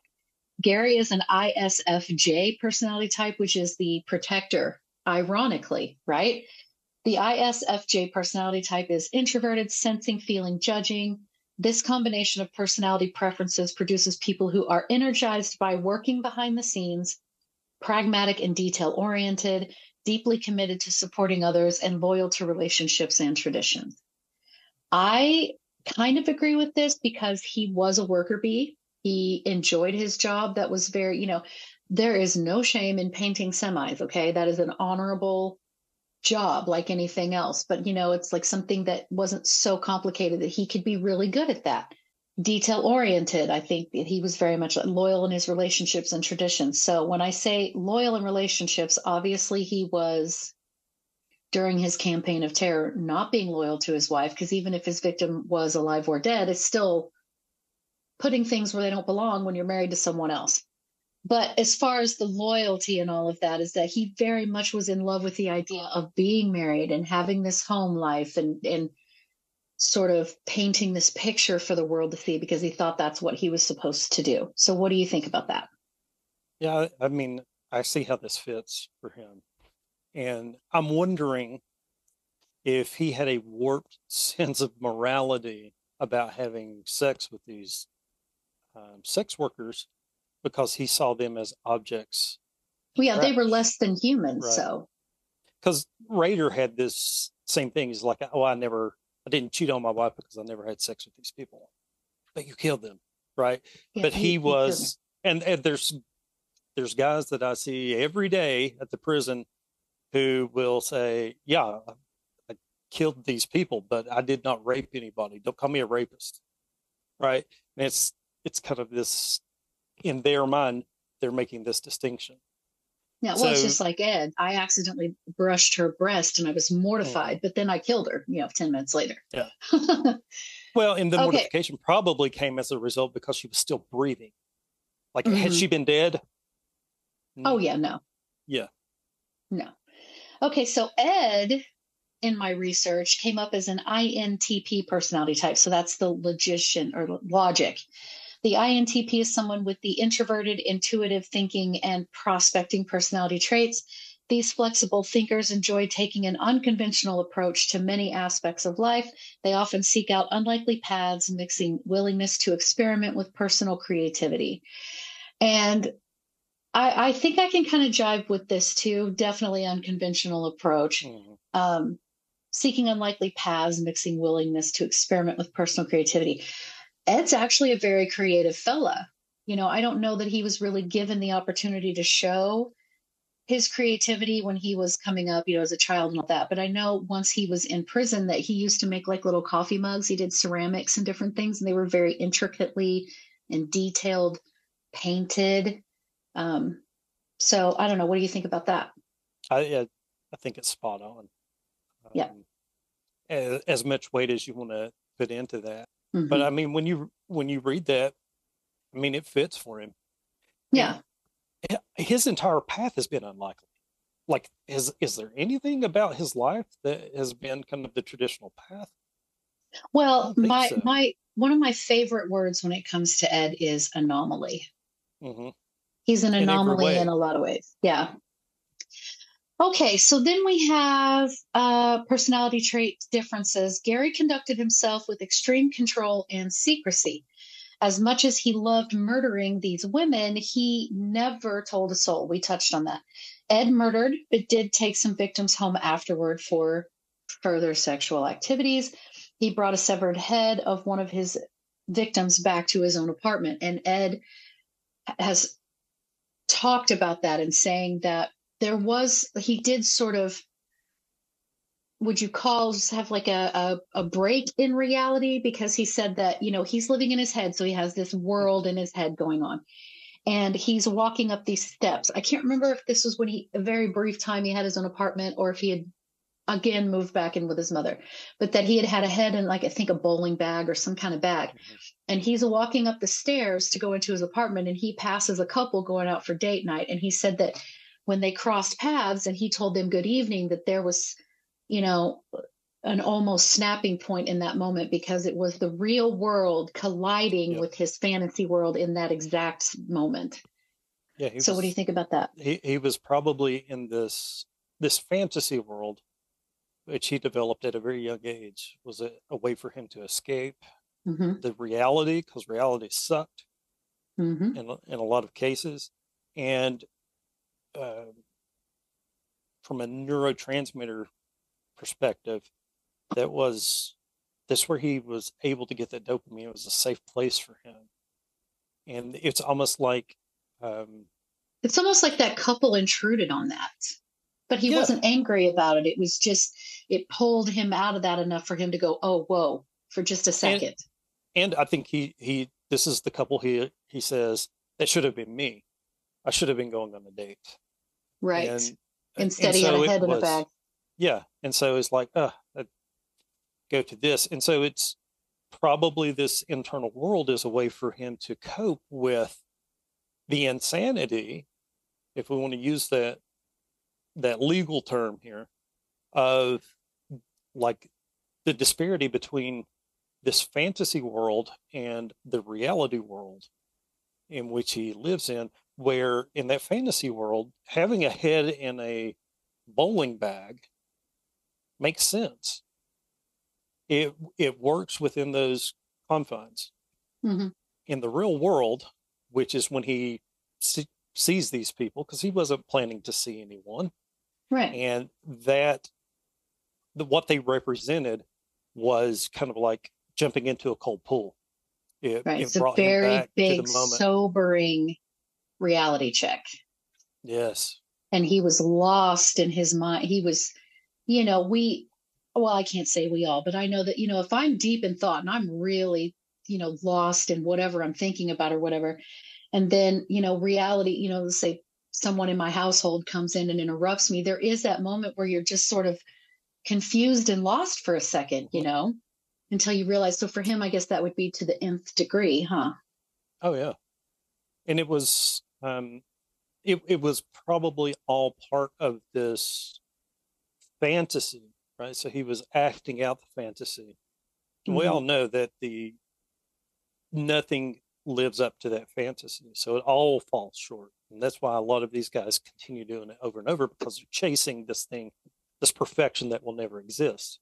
Well, and they're also chasing that first high Yeah. And, and it's never it's never the same. No. Okay, let's see.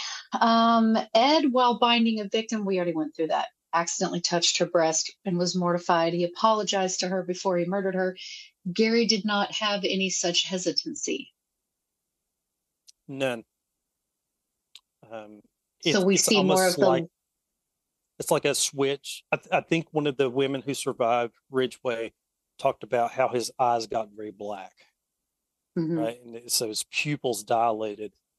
He turned into a different person, mhm. uh, this animalistic thing, and he was extremely strong for his size. Yeah. Yep. Yeah, he he had um, he followed through. That's for sure. Right. Whereas with Ed, you know, if he offered a ride to a, a a young lady and she said, Have you heard about the murders going on around here in Mhm. Santa Cruz? He said, I wouldn't touch that with a 10 foot pole. Oh yeah. So talking about it. So that's why I, I joke around that I would have survived Ed. People are like, you know, you shouldn't have a favorite. He's not a favorite in a positive way, but he's my top shelf as far as psychologically interesting and all of that to me. And he would not have killed me because first and foremost, I'd have never hitchhiked.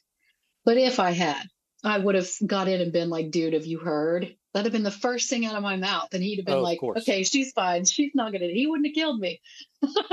yeah i mean it's that so if you hitchhike always talk about serial killers Always. so what's the chances of two serial killers being in the same vehicle okay so then i came you know i said this thing where you know when you when you watch the interviews with gary specifically the one where he's in his little orange red you know scrubs or whatever he tells a story he will talk back to you um, Mhm. The fbi agent or whoever it was that was interviewing him the the woman that was interviewing him the questions were super leading she was basically leading him to exactly what they wanted to hear. So I don't even like those interviews very much because I feel like Mhm.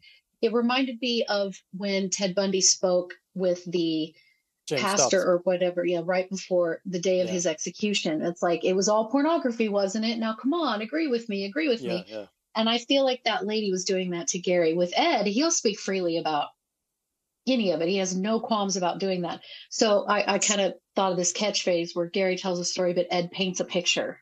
i think that's perfect description it's just terse when when gary is just he's he's like he he look to me he looks like a rat i don't know if it's the eyes or the mustache or nose or whatever it is but i i see him kind of engaged in his own thing he's eating his piece of cheese and then has to respond blah, blah, blah, and then he goes back to doing that Mm-hmm. Whereas you just give Edmund, and that's what they said when they arrested him. Like he didn't shut up the entire time, all the way back from Colorado. He was talking and talking and talking. Imagine having an, a captive audience after all those years, Oh my God. hanging on every word you said. Wasn't that what Whereas- Clarnell said? I suppose you're going to want to stay up and talk on that. Yeah, that was the last thing that she ever, that was the last exchange they ever had. Yeah. Well, I suppose you're going to want to stay up all night talking now. And he was like, nope, and turned around, went back to his room, and that was it. That was And the he knew. decision. He knew And he he was going knew. to kill her. Yep. And she went out to a party. She got soused. She came home, went to sleep. I was woken up by that. I got, came out. I walked up to her bed. She's laying there reading a paperback, as many thousands of nights before. And she said, Oh, I suppose you're going to want to sit up all night and talk now. Shit. And I looked at her. I said, No. I said, Good night.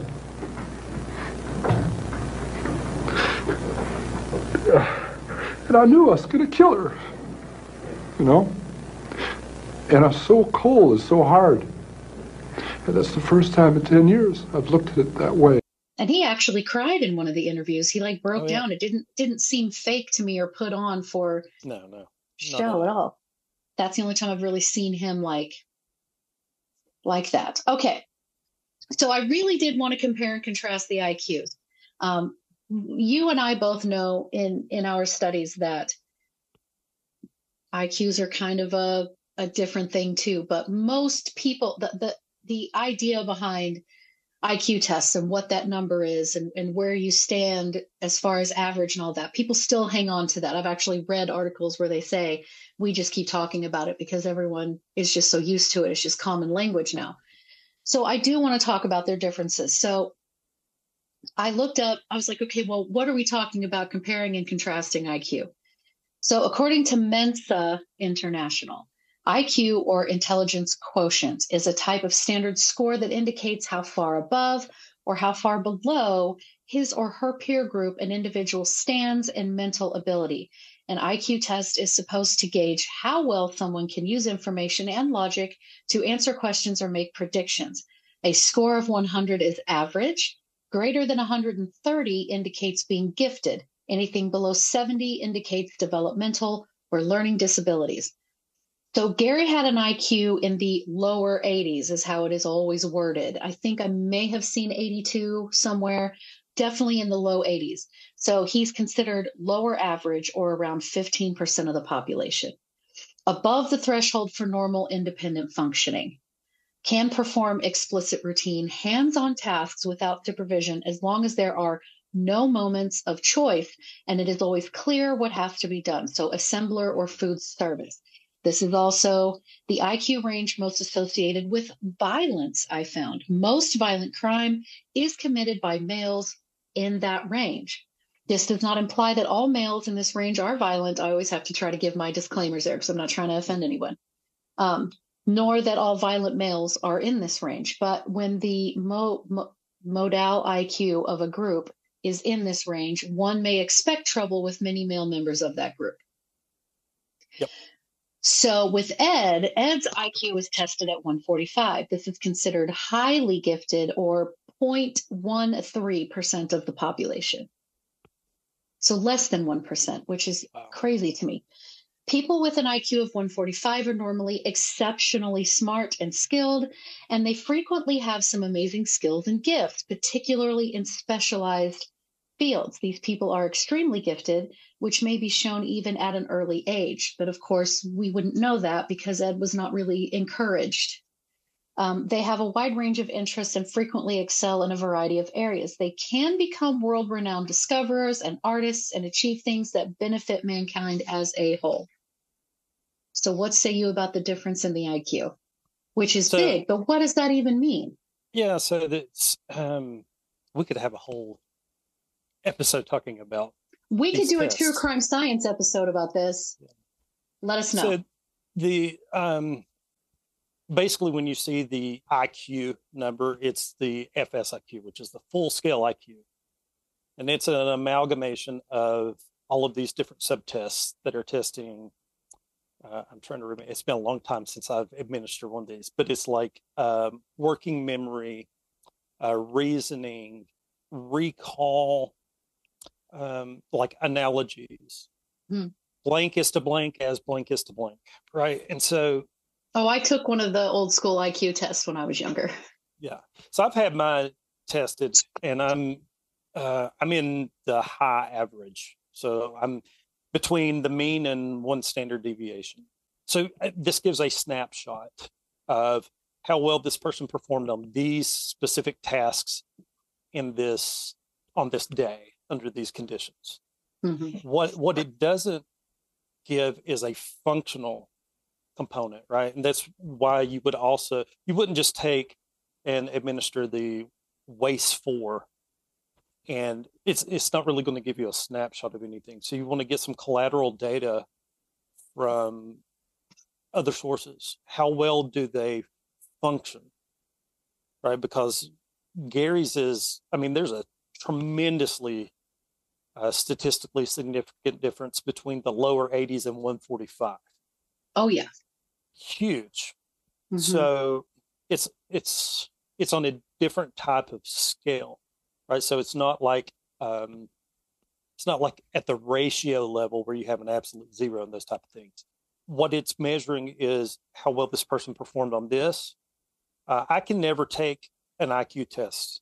Like they can never measure my IQ again because, and they can't measure Edmund's because he has been, he's had the information. This, I could score probably in the genius range right now because I know the answers. oh Now, yeah. there are some true. things that I can't do. Like there are performance based tasks that I would score just within my range because that's it's like the blocks. You you make the the pictures Patterns, right with the yeah. blocks. Um and the working memory, being able to hold information in your head and be able to manipulate it and reason with it. Um, and be able to recall it, you know, number sequencing, forwards and backwards, those type of things. What what we see is people who have early experiences and exposure to reading and culture and those type of things score higher on this.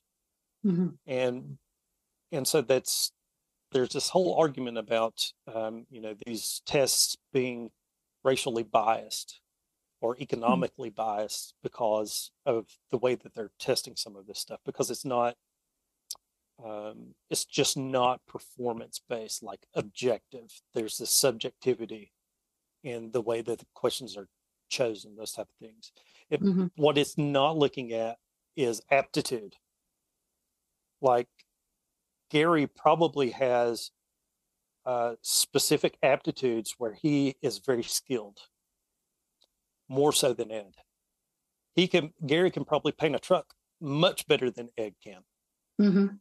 right? Because this is an aptitude. What we see here is Gary got away with this for a long time. The science caught up with him. Had had to beg for somebody to believe that he had killed these people. He literally had to call from a payphone in Colorado, the Santa Cruz Police Department, and tell them, um, "Go to my apartment. I've murdered my mother and her friend." No, you didn't. Yeah, I, I actually did. Yeah. Oh, Ed, Are you sure? quit clowning. Yeah, Ed, come on. Okay, so then we can compare and contrast everyday lives apart from murder. So when we're talking about them that have nothing to do with murder. So Ed stated that four months after being released from Atascadero, the dark fantasies began again. And though Gary didn't specifically state this, I felt like it was reasonable to assume that Gary was quite distracted with thoughts and fantasies as well. Hmm. But specifically that Ed said that four months after being out of Atascadero. So it almost makes me think, and again, I could be totally wrong, but it makes me think that, you know, what do you think, in your professional opinion, that Ed would have been medicated in Atascadero as a teenager if they would have given him something?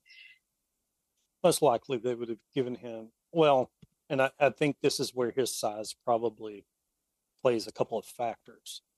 One, um, his tolerance is probably going to be larger because he has more mass. Right. So he may be started at a, a dosage for his age that's probably not as effective.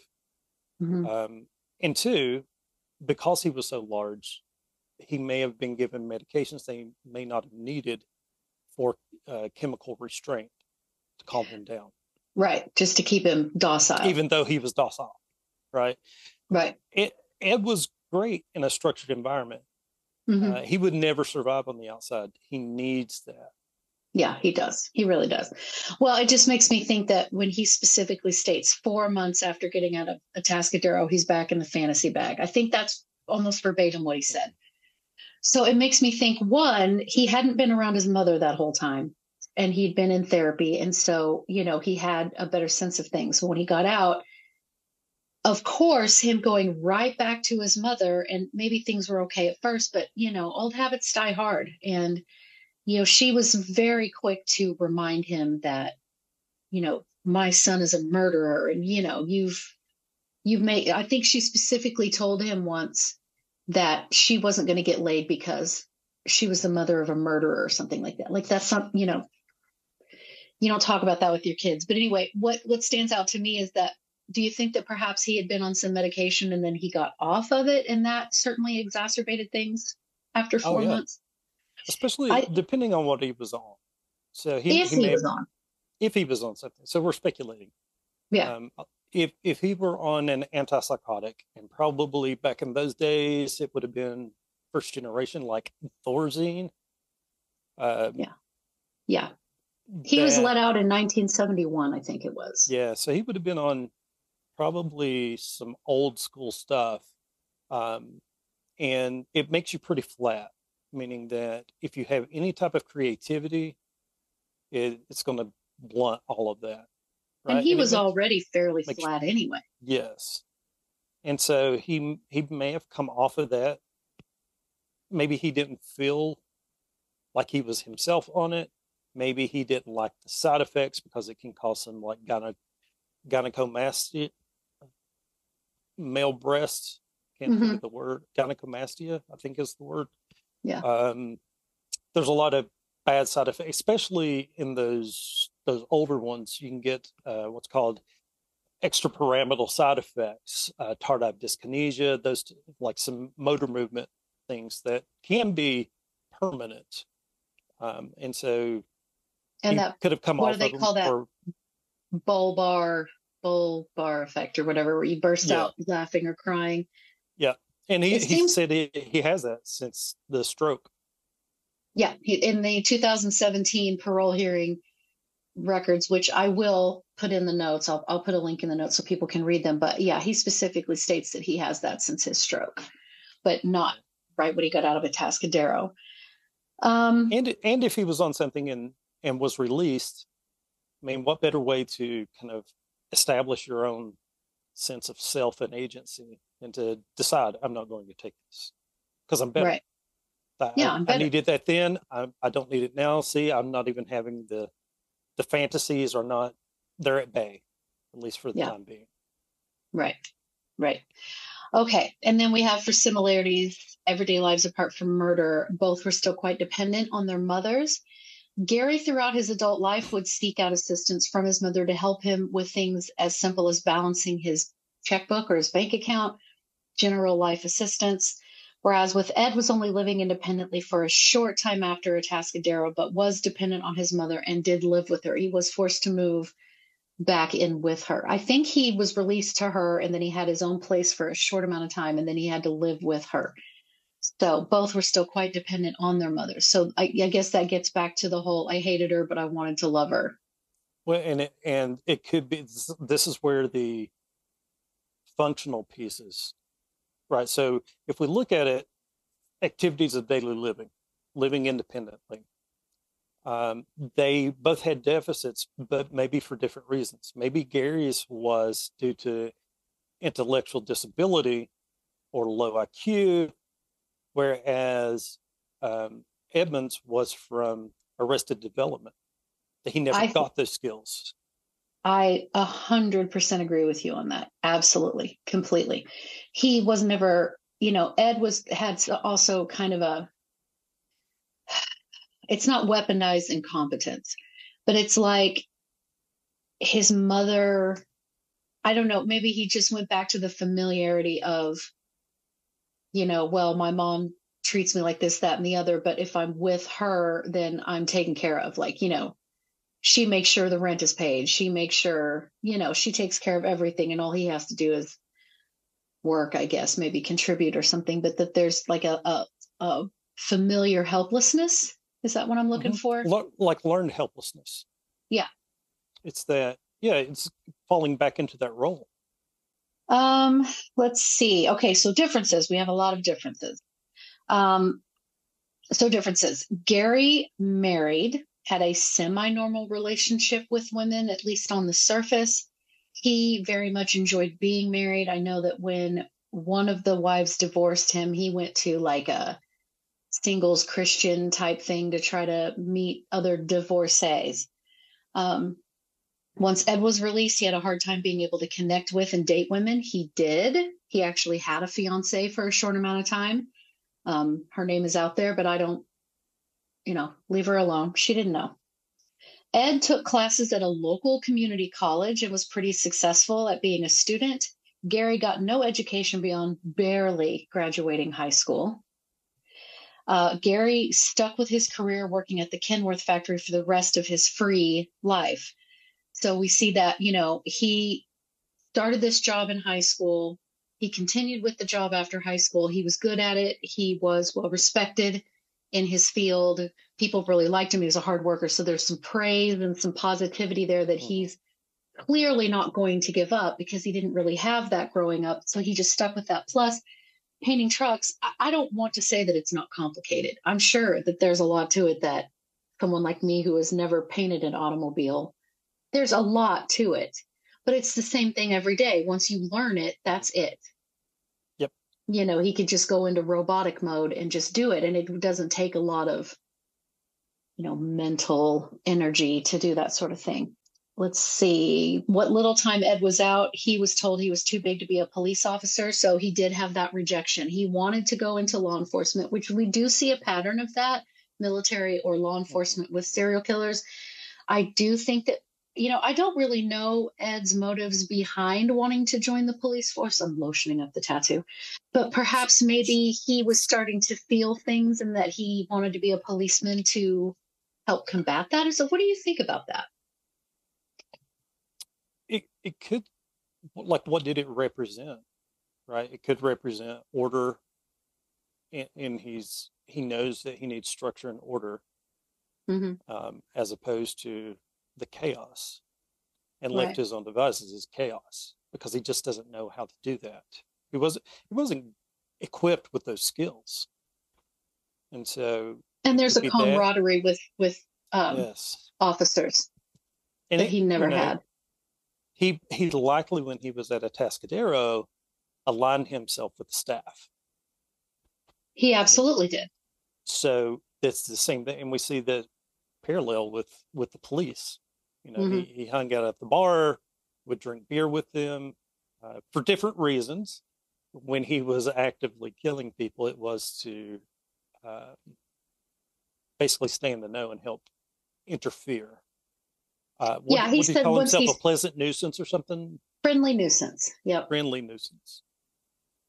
He had watched enough true crime television or um, I forgot the name of the television show. Perry Macy, is that it? I can't remember, but Perry Mason. Perry Mason maybe. Um, but he watched old detective cop shows and stuff, and that they had taught him don't. You know, there was a lot of serial killers. Some serial killers do go back. They want to go to the funeral or they want to be part of, Mhm. you know, seeing that kind of thing. And that Ed had that same urge, but that he had learned from these old detective shows that most likely the people that have done the murder are there in the crowd. So he stayed away because he knew that they would be looking in the crowd. So he had some some sense of impulse control. Yes, for that he did. Well, and did. probably to a great degree, right? If if someone changed the script on him and start talking about this or whatever, then that would they didn't fit into the fantasy, so to speak. Mhm. Right. Um, let's see. Gary did stick with his career working at the Kenworth factory the rest of his free life. So Gary was uh, seemed to indulge in extremes. So sex, religion, and then the fetish with having sex outside. Aside from the murders, Ed didn't really appear to indulge in many extremes or any that I, you know, that seemed to stand out to me. Mhm. No, I've, As I've far- not seen that either. That, I think that's a big difference in their their personalities. Uh, it like Gary would sit and watch TV and he'd have he'd be sitting in his chair watching TV, eating his dinner with a Bible in his lap, open. Yep. Or if he was taking a break at work, he would, you know, snack on his lunch and read the Bible. So it was definitely extremes. And it didn't Yep. really seem to show any extremes. It's it almost feels like that when he got out of Atascadero outside of working for the highway department and I, it seems like I know that he was doing others. I can't I can't remember when I'm not. This is why I write everything out. But um, he just did. You know, it almost seems like he was just kind of floating. You know, he didn't really know what to do with himself. Whereas Gary's like, well, I have this job at Kenworth, and I'm pretty good at it, so that's what I'm going to stick with. And it's just the same every day, the same, same. Hmm And with that, it wasn't. and that fits with his Myers Briggs. That's very true. That's very true. Yeah. That's very true. So Gary joined the Navy after high school. Ed was never in the military, but Ed did Ed- want to become a probably- policeman. Yeah, Ed probably would have done well. And one would think that maybe he would have pursued that because that's what his father did hmm and his and his father before him. We talk about how I've I've talked about this a million times about like the warrior gene, MAOA, blah blah blah. Um, things inherited through the X chromosome or through the mother. Clarnell had a brother who was in the Air Force or something, and he flew a plane so low to a bus full of people that I think he actually almost clipped the bus or something, and that the actual president of the United States at that time uh, was asked about that and, to, and was and he said something about that the brother had been discharged for that behavior or whatever. So we're seeing some daredevil behavior in Clarnell's Mm, brother. seeking. Yeah, Yeah. and disregard for the rights of others. Yep. And authority. Interesting. Hmm. Yeah. Little tidbit of information not everybody knows. So Ah, yeah, Clarnell had a brother that was ornery. Gary was drawn to voyeuristic sexual activities outside. Ed preferred solitude and secrecy. It's interesting because I think it was this heightened. Um, Gary almost always wanted to have sex outside Outside. uh, with the sex workers as well as with his romantic partners. hmm So was it this? It, it makes me wonder how much impact, or if this was related to his his mother's exhibitionistic tendencies. That's exactly what popped into my head. So I feel like if it's not a huge influence, it's at least a part of it. Because there was something very sexual about a woman outside. Mhm. I mean, for a child, that's an easy connection.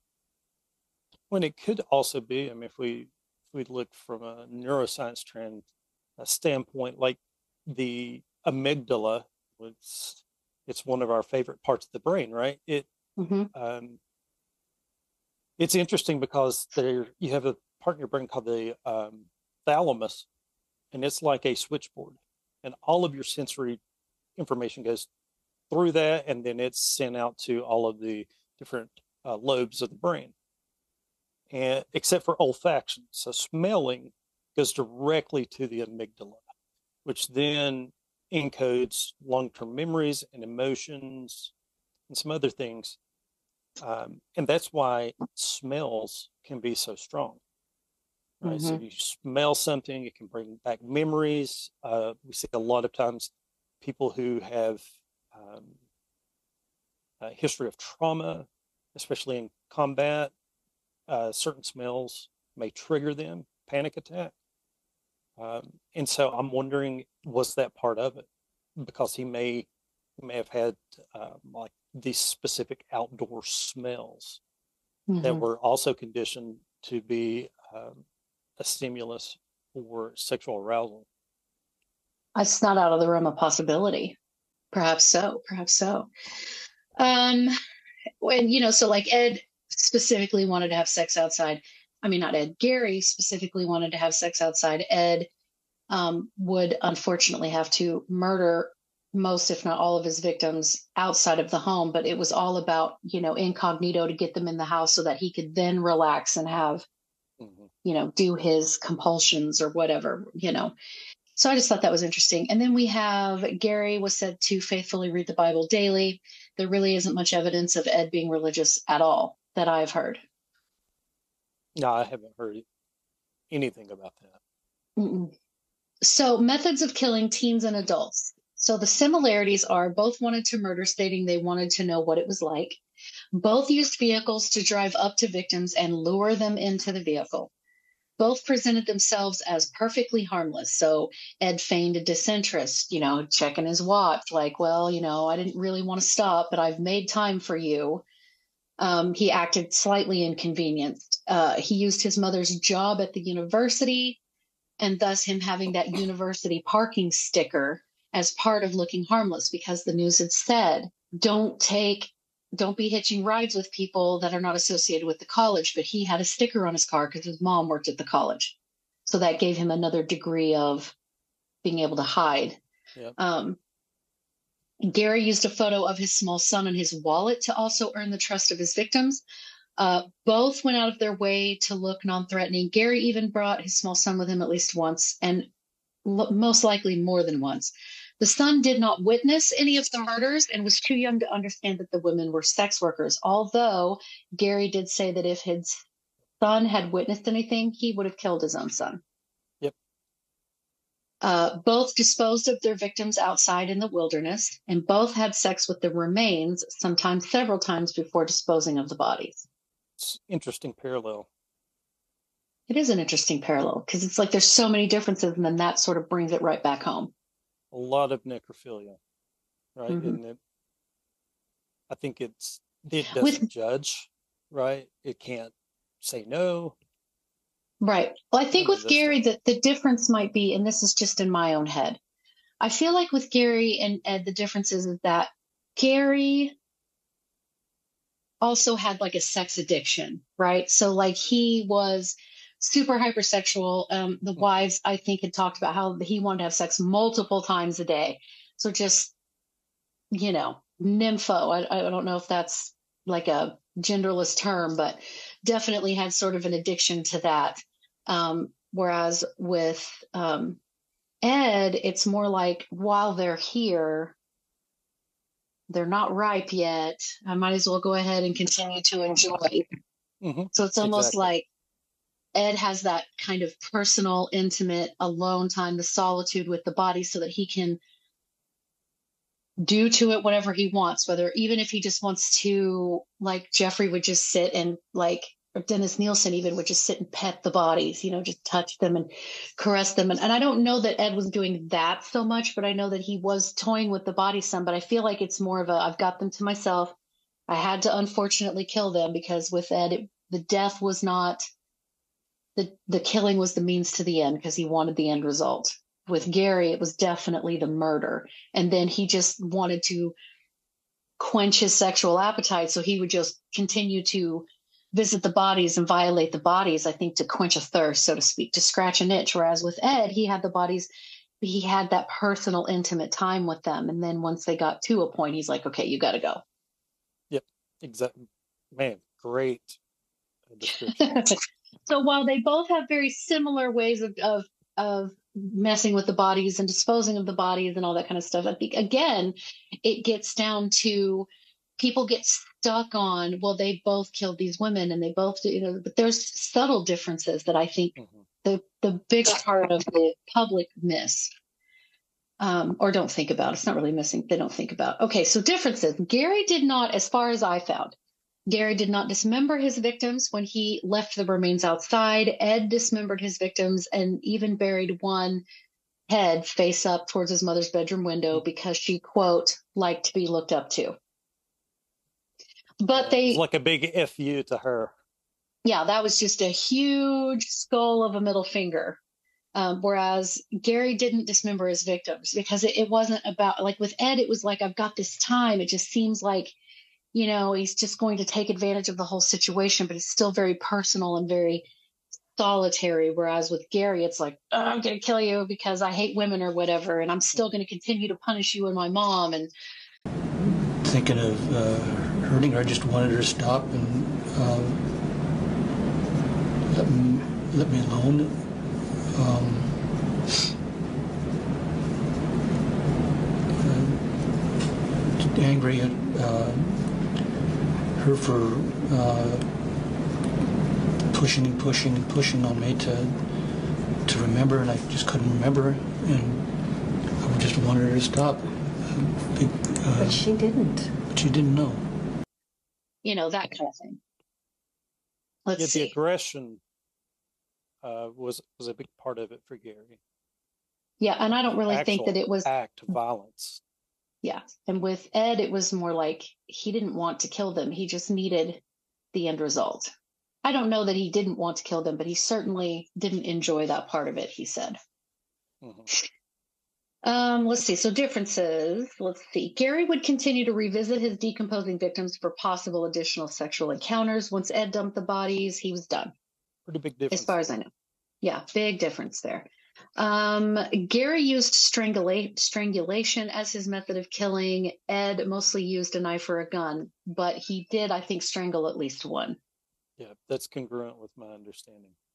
Yeah. So again, strangulation is very personal. Whether he strangled them from behind or in the front, you're putting your bare hands on someone's bare flesh, and you are in total and complete control. Whereas if you use a knife or a gun, there's there's even though we know there's not, it, it to that in in Ed's mind, it's a degree of separation. Yep. Yeah, there's distance. Yeah, there's distance. Um, let's see. Gary was meticulous with regards to the crime scene. He was careful to cover any tire marks. He used old cigarette butts, even though he didn't smoke, to throw off um, the authorities. Ed simply discarded his victims' remains. He didn't really give any thought to staging things. He just sort of threw it out, whereas Gary did stage. So Ed did not like the actual murder portion of the event. He stated several times that he thought of the girls, the thought of the girls' suffering was mortifying. It was the end result and possession of the remains that he was after. Gary actually thrilled at the strangulation and the end of the li- ending the life of his victims. And then another big glaring difference. Gary's official body count is 48. It is believed he could have killed up to 12 more. Ed's body count is 10. Gary isn't fully forthcoming about all of his victims.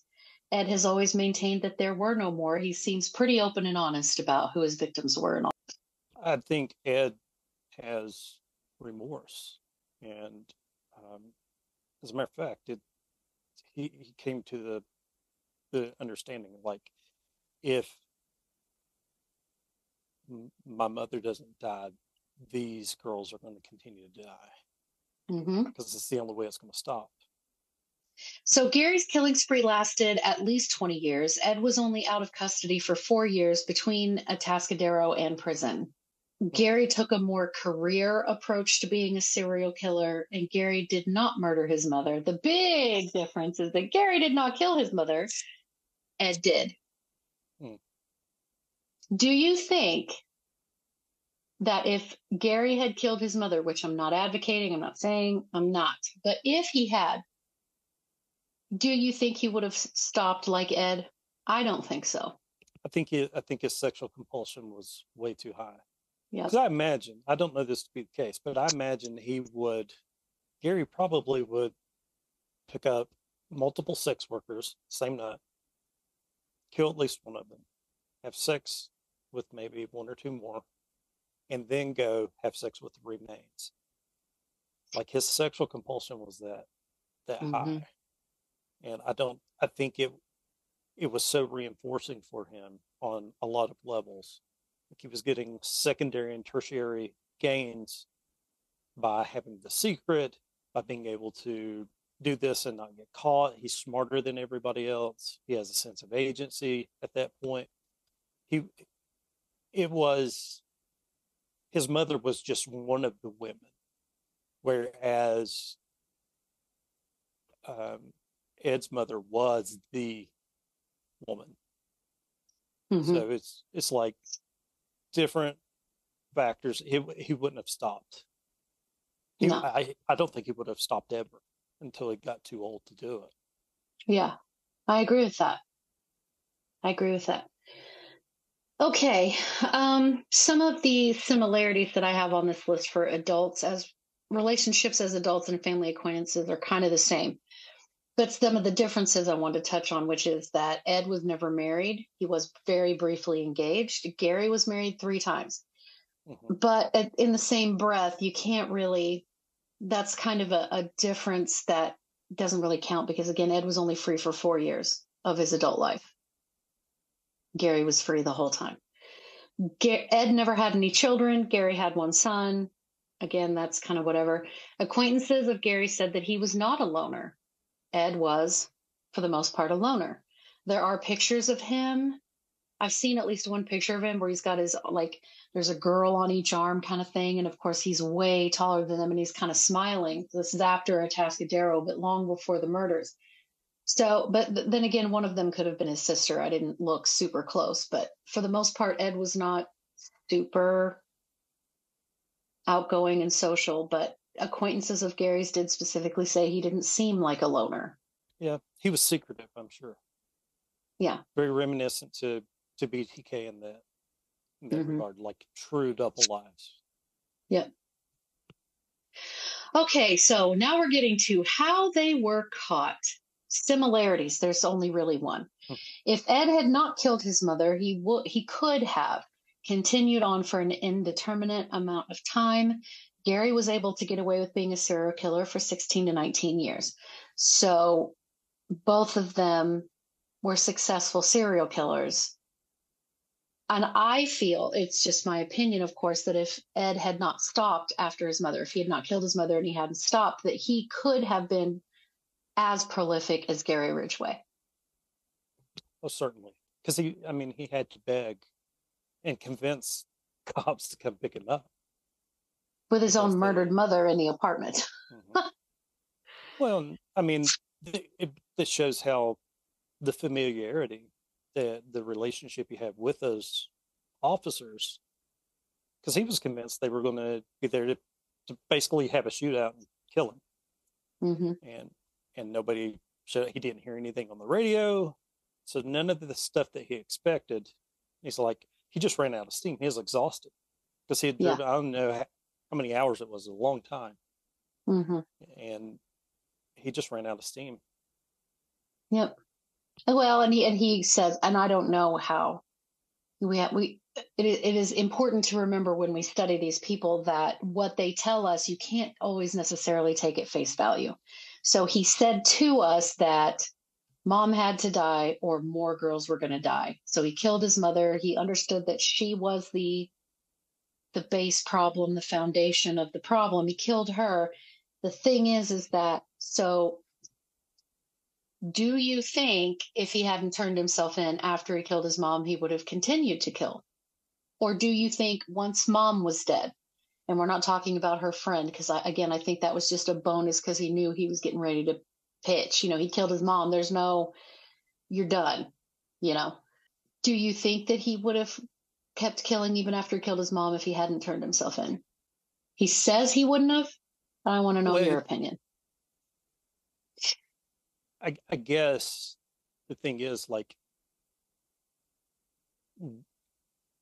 so if he if he had killed her but had gotten away with it and right. not been incarcerated in any way would he have stopped i tend to think he he probably would have I, I, want to and i know this is me being subjective but i want to think that he wouldn't i want to believe him and so I know that I'm not objective with this. What do you think? So, part of my fascination with Ed, as the audience knows, is that I, there's a level of, there's a, a small, but there's a, a, level that I identify with him when it comes to uh, mommy issues. And there's a part of me that does want to believe, or I feel somewhat strongly not super confident, but somewhat strongly that he wouldn't have after his mom because he he specifically talked about how she would just push his button. She knew exactly what to say to upset him the most, which I understand that. So he would just, she would just poke and poke and poke, and then he would go to murder because it was like he would get so angry that he would go kill. If she wasn't poking him, if she wasn't there to just re traumatize him like she had his entire life, that that wouldn't have been there. If he could have gotten away with killing her and no one knew that he had done it, there's a part of me that does lean that he might not have gone on to kill anyone else. Yeah, because in a way, I think this is very similar to the idea of Dexter, right? Is you mm-hmm.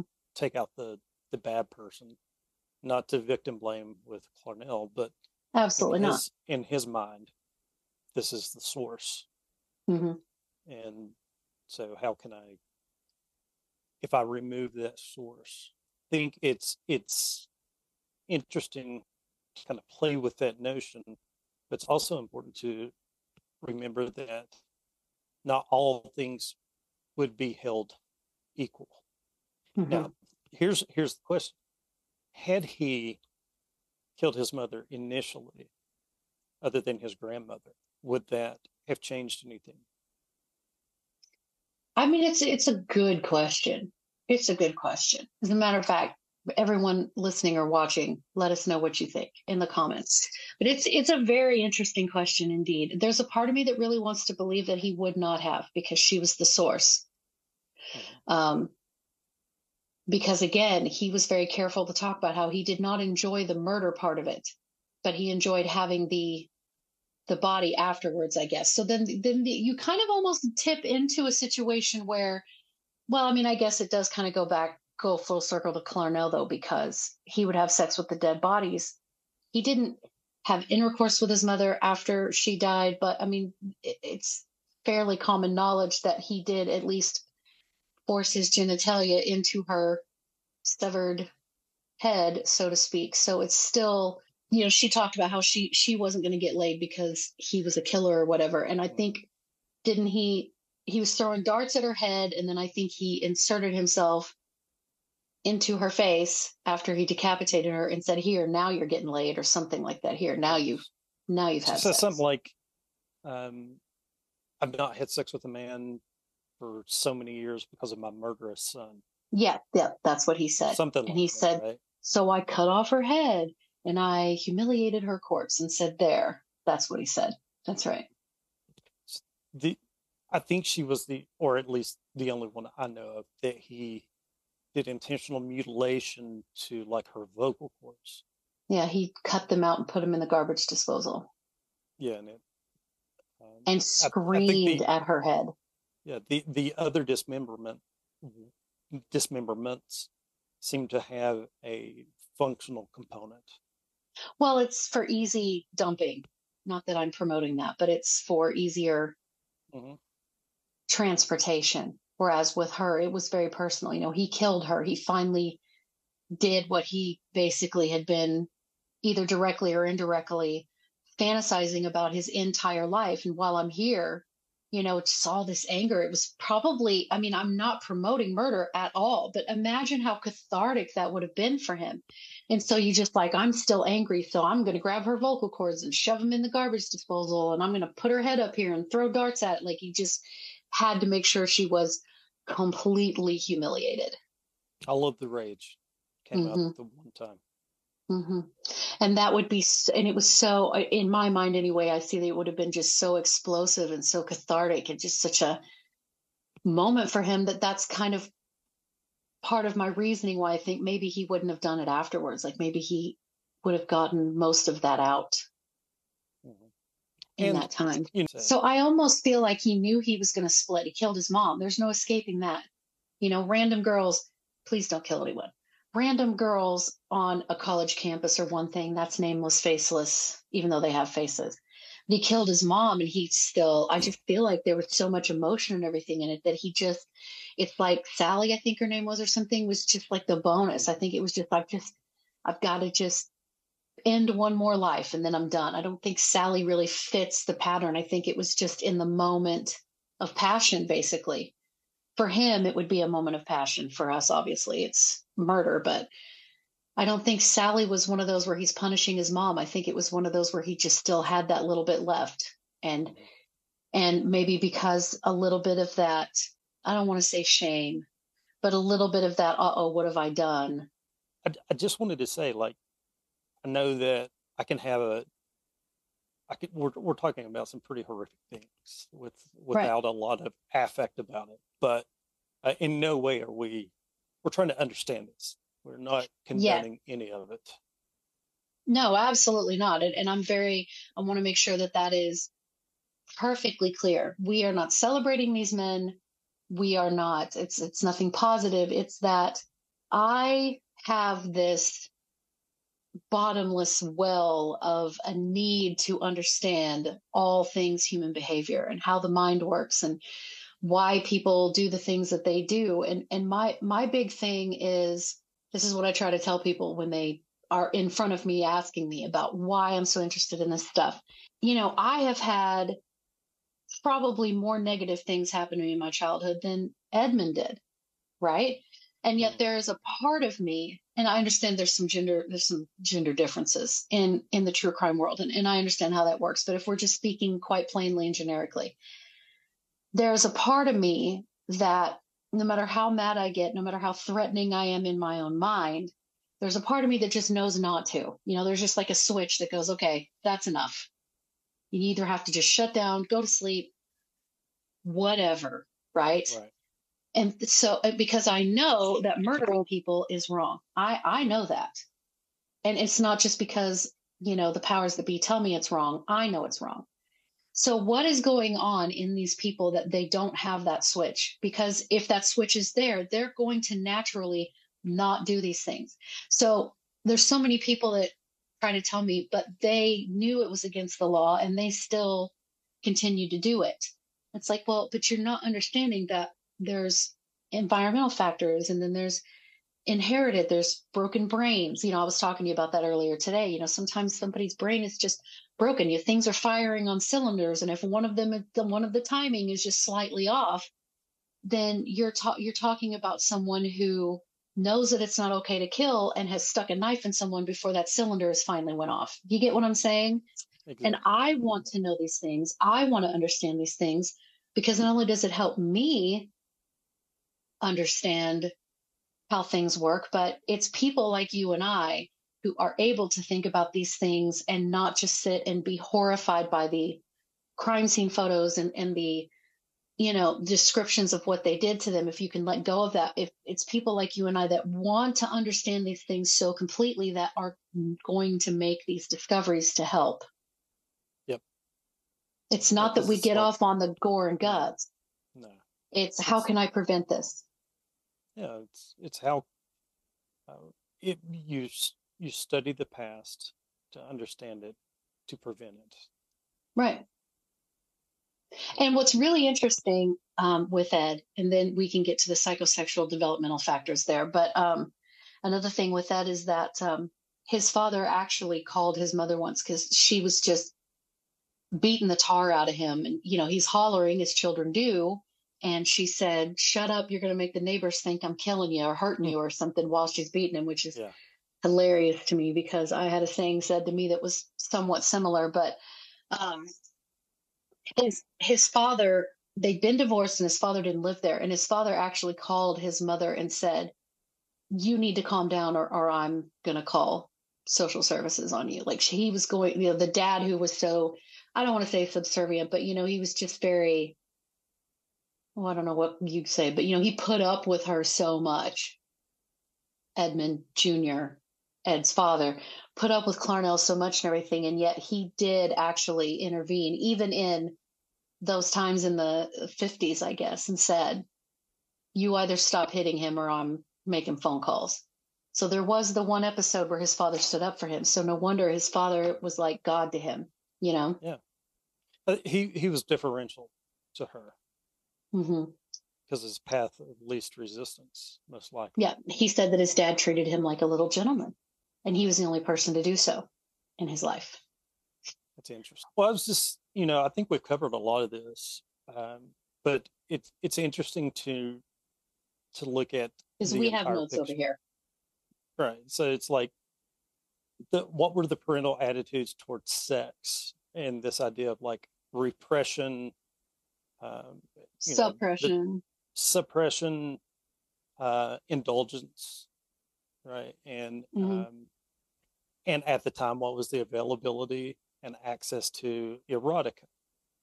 Right. Which, I mean, we have a hypersexualized society today, and they have had for a long time. Um, it was things were more salacious Mhm. in those days, right? Um, right what were the general attitudes and the cultural changes in attitudes towards sex? Well, you know, when Ed got out of Atascadero, it was 71. So we're talking just barely out of 1969 and Manson and free love and drugs and, Yep. Haight-Ashbury. you know, right. And um, Gary had time to, I don't know that he indul it, you know, had anything to do with the hippie movement, but he certainly had exposure to all of that, you know, more so than Ed did. And one thing we didn't touch on was um, any history of head trauma, which is Oh. another kind of hallmark about this Mhm. stuff. Um, True. Any any kind of brain abnormalities, especially in the prefrontal cortex, uh, it's kind of the governor. That's where we do all of our executive functioning. Um, and and folks like myself with ADHD, uh, we can have difficulties in impulse control for those types of things. And if you if you look at the brain scans of neurotypical versus neurodivergent, a lot of times there's a there's a significant difference in activity in those those two things. Um, we talked about the role of uh, the amygdala, and we we kind of um, talked a little bit about was there any um, difficulties in labor delivery, such as hypoxia, that could uh, cause some um, changes in brain development, and then just thinking about how everything in the environment during the formation of sexual identity and arousal and those type of things can all become uh, precipitating factors. So it can become conditioned stimuli to, and that's where we, I mean, we'll pathologize it and call it a paraphilia. Um, that would be that would be a future episode I would love to hear about is just some of those paraphilias and, and how they develop. That's that's Well, we can certainly do that. Yeah, we can definitely do that. I've got my notebook here that's got like, I'll show you. I'll cut this out, but like, there's one page of names. Yeah. There's another page with names. I have, and then I'm starting on this one. So I've got plenty of, Yeah. yeah, plenty you of wanna- stuff. Do you want to show the um, uh, merch stuff? Oh yeah, so we got to talk about the merch. Okay, so we did this compare and contrast of Edmund Kemper and Gary Ridgway, and Doc and I were working on something in the background to commemorate this episode being the first one, hopefully a successful one. I hope that you all love it. Let us know that we have created merch. So why don't you Mhm. show them what we've created? This episode is called Mommy Issues. So we have a Uh. mommy issues t-shirt. So for this episode, if you have enjoyed it, then uh, we are working with a creator or a person who makes the merch, and it is a small business. It is it is a lovely person who is sort of doing this by herself. So we have sourced the merch uh, materials from a small business. So um, while the cost might be a buck or two extra, you are supporting a small business, a very lovely person. Um, I'll put the link to the merch in the notes along with Ed's uh, parole uh, hearing from 2017. It's just paperwork to read. And outside of that, I think we have covered it. Everyone, let us know if you have enjoyed this, this different format. This is my first interview type podcast, and if you enjoy this, be sure and let me know so that we we we already have ideas for future ones. If you guys are interested at all, as always, thanks for listening. You are muchly muchly appreciated, and I think that's it. You have anything else you want to add? Thank you. This has been great. Dream come true. Well, thank you. Well, hopefully we'll do some more of these. So we'll we'll see how it goes. But thank you so much for your time. All right. Have a good night. Hey, you too. All right. Bye. Bye-bye. Uh, anybody who killed more than two or three people was a mass murderer.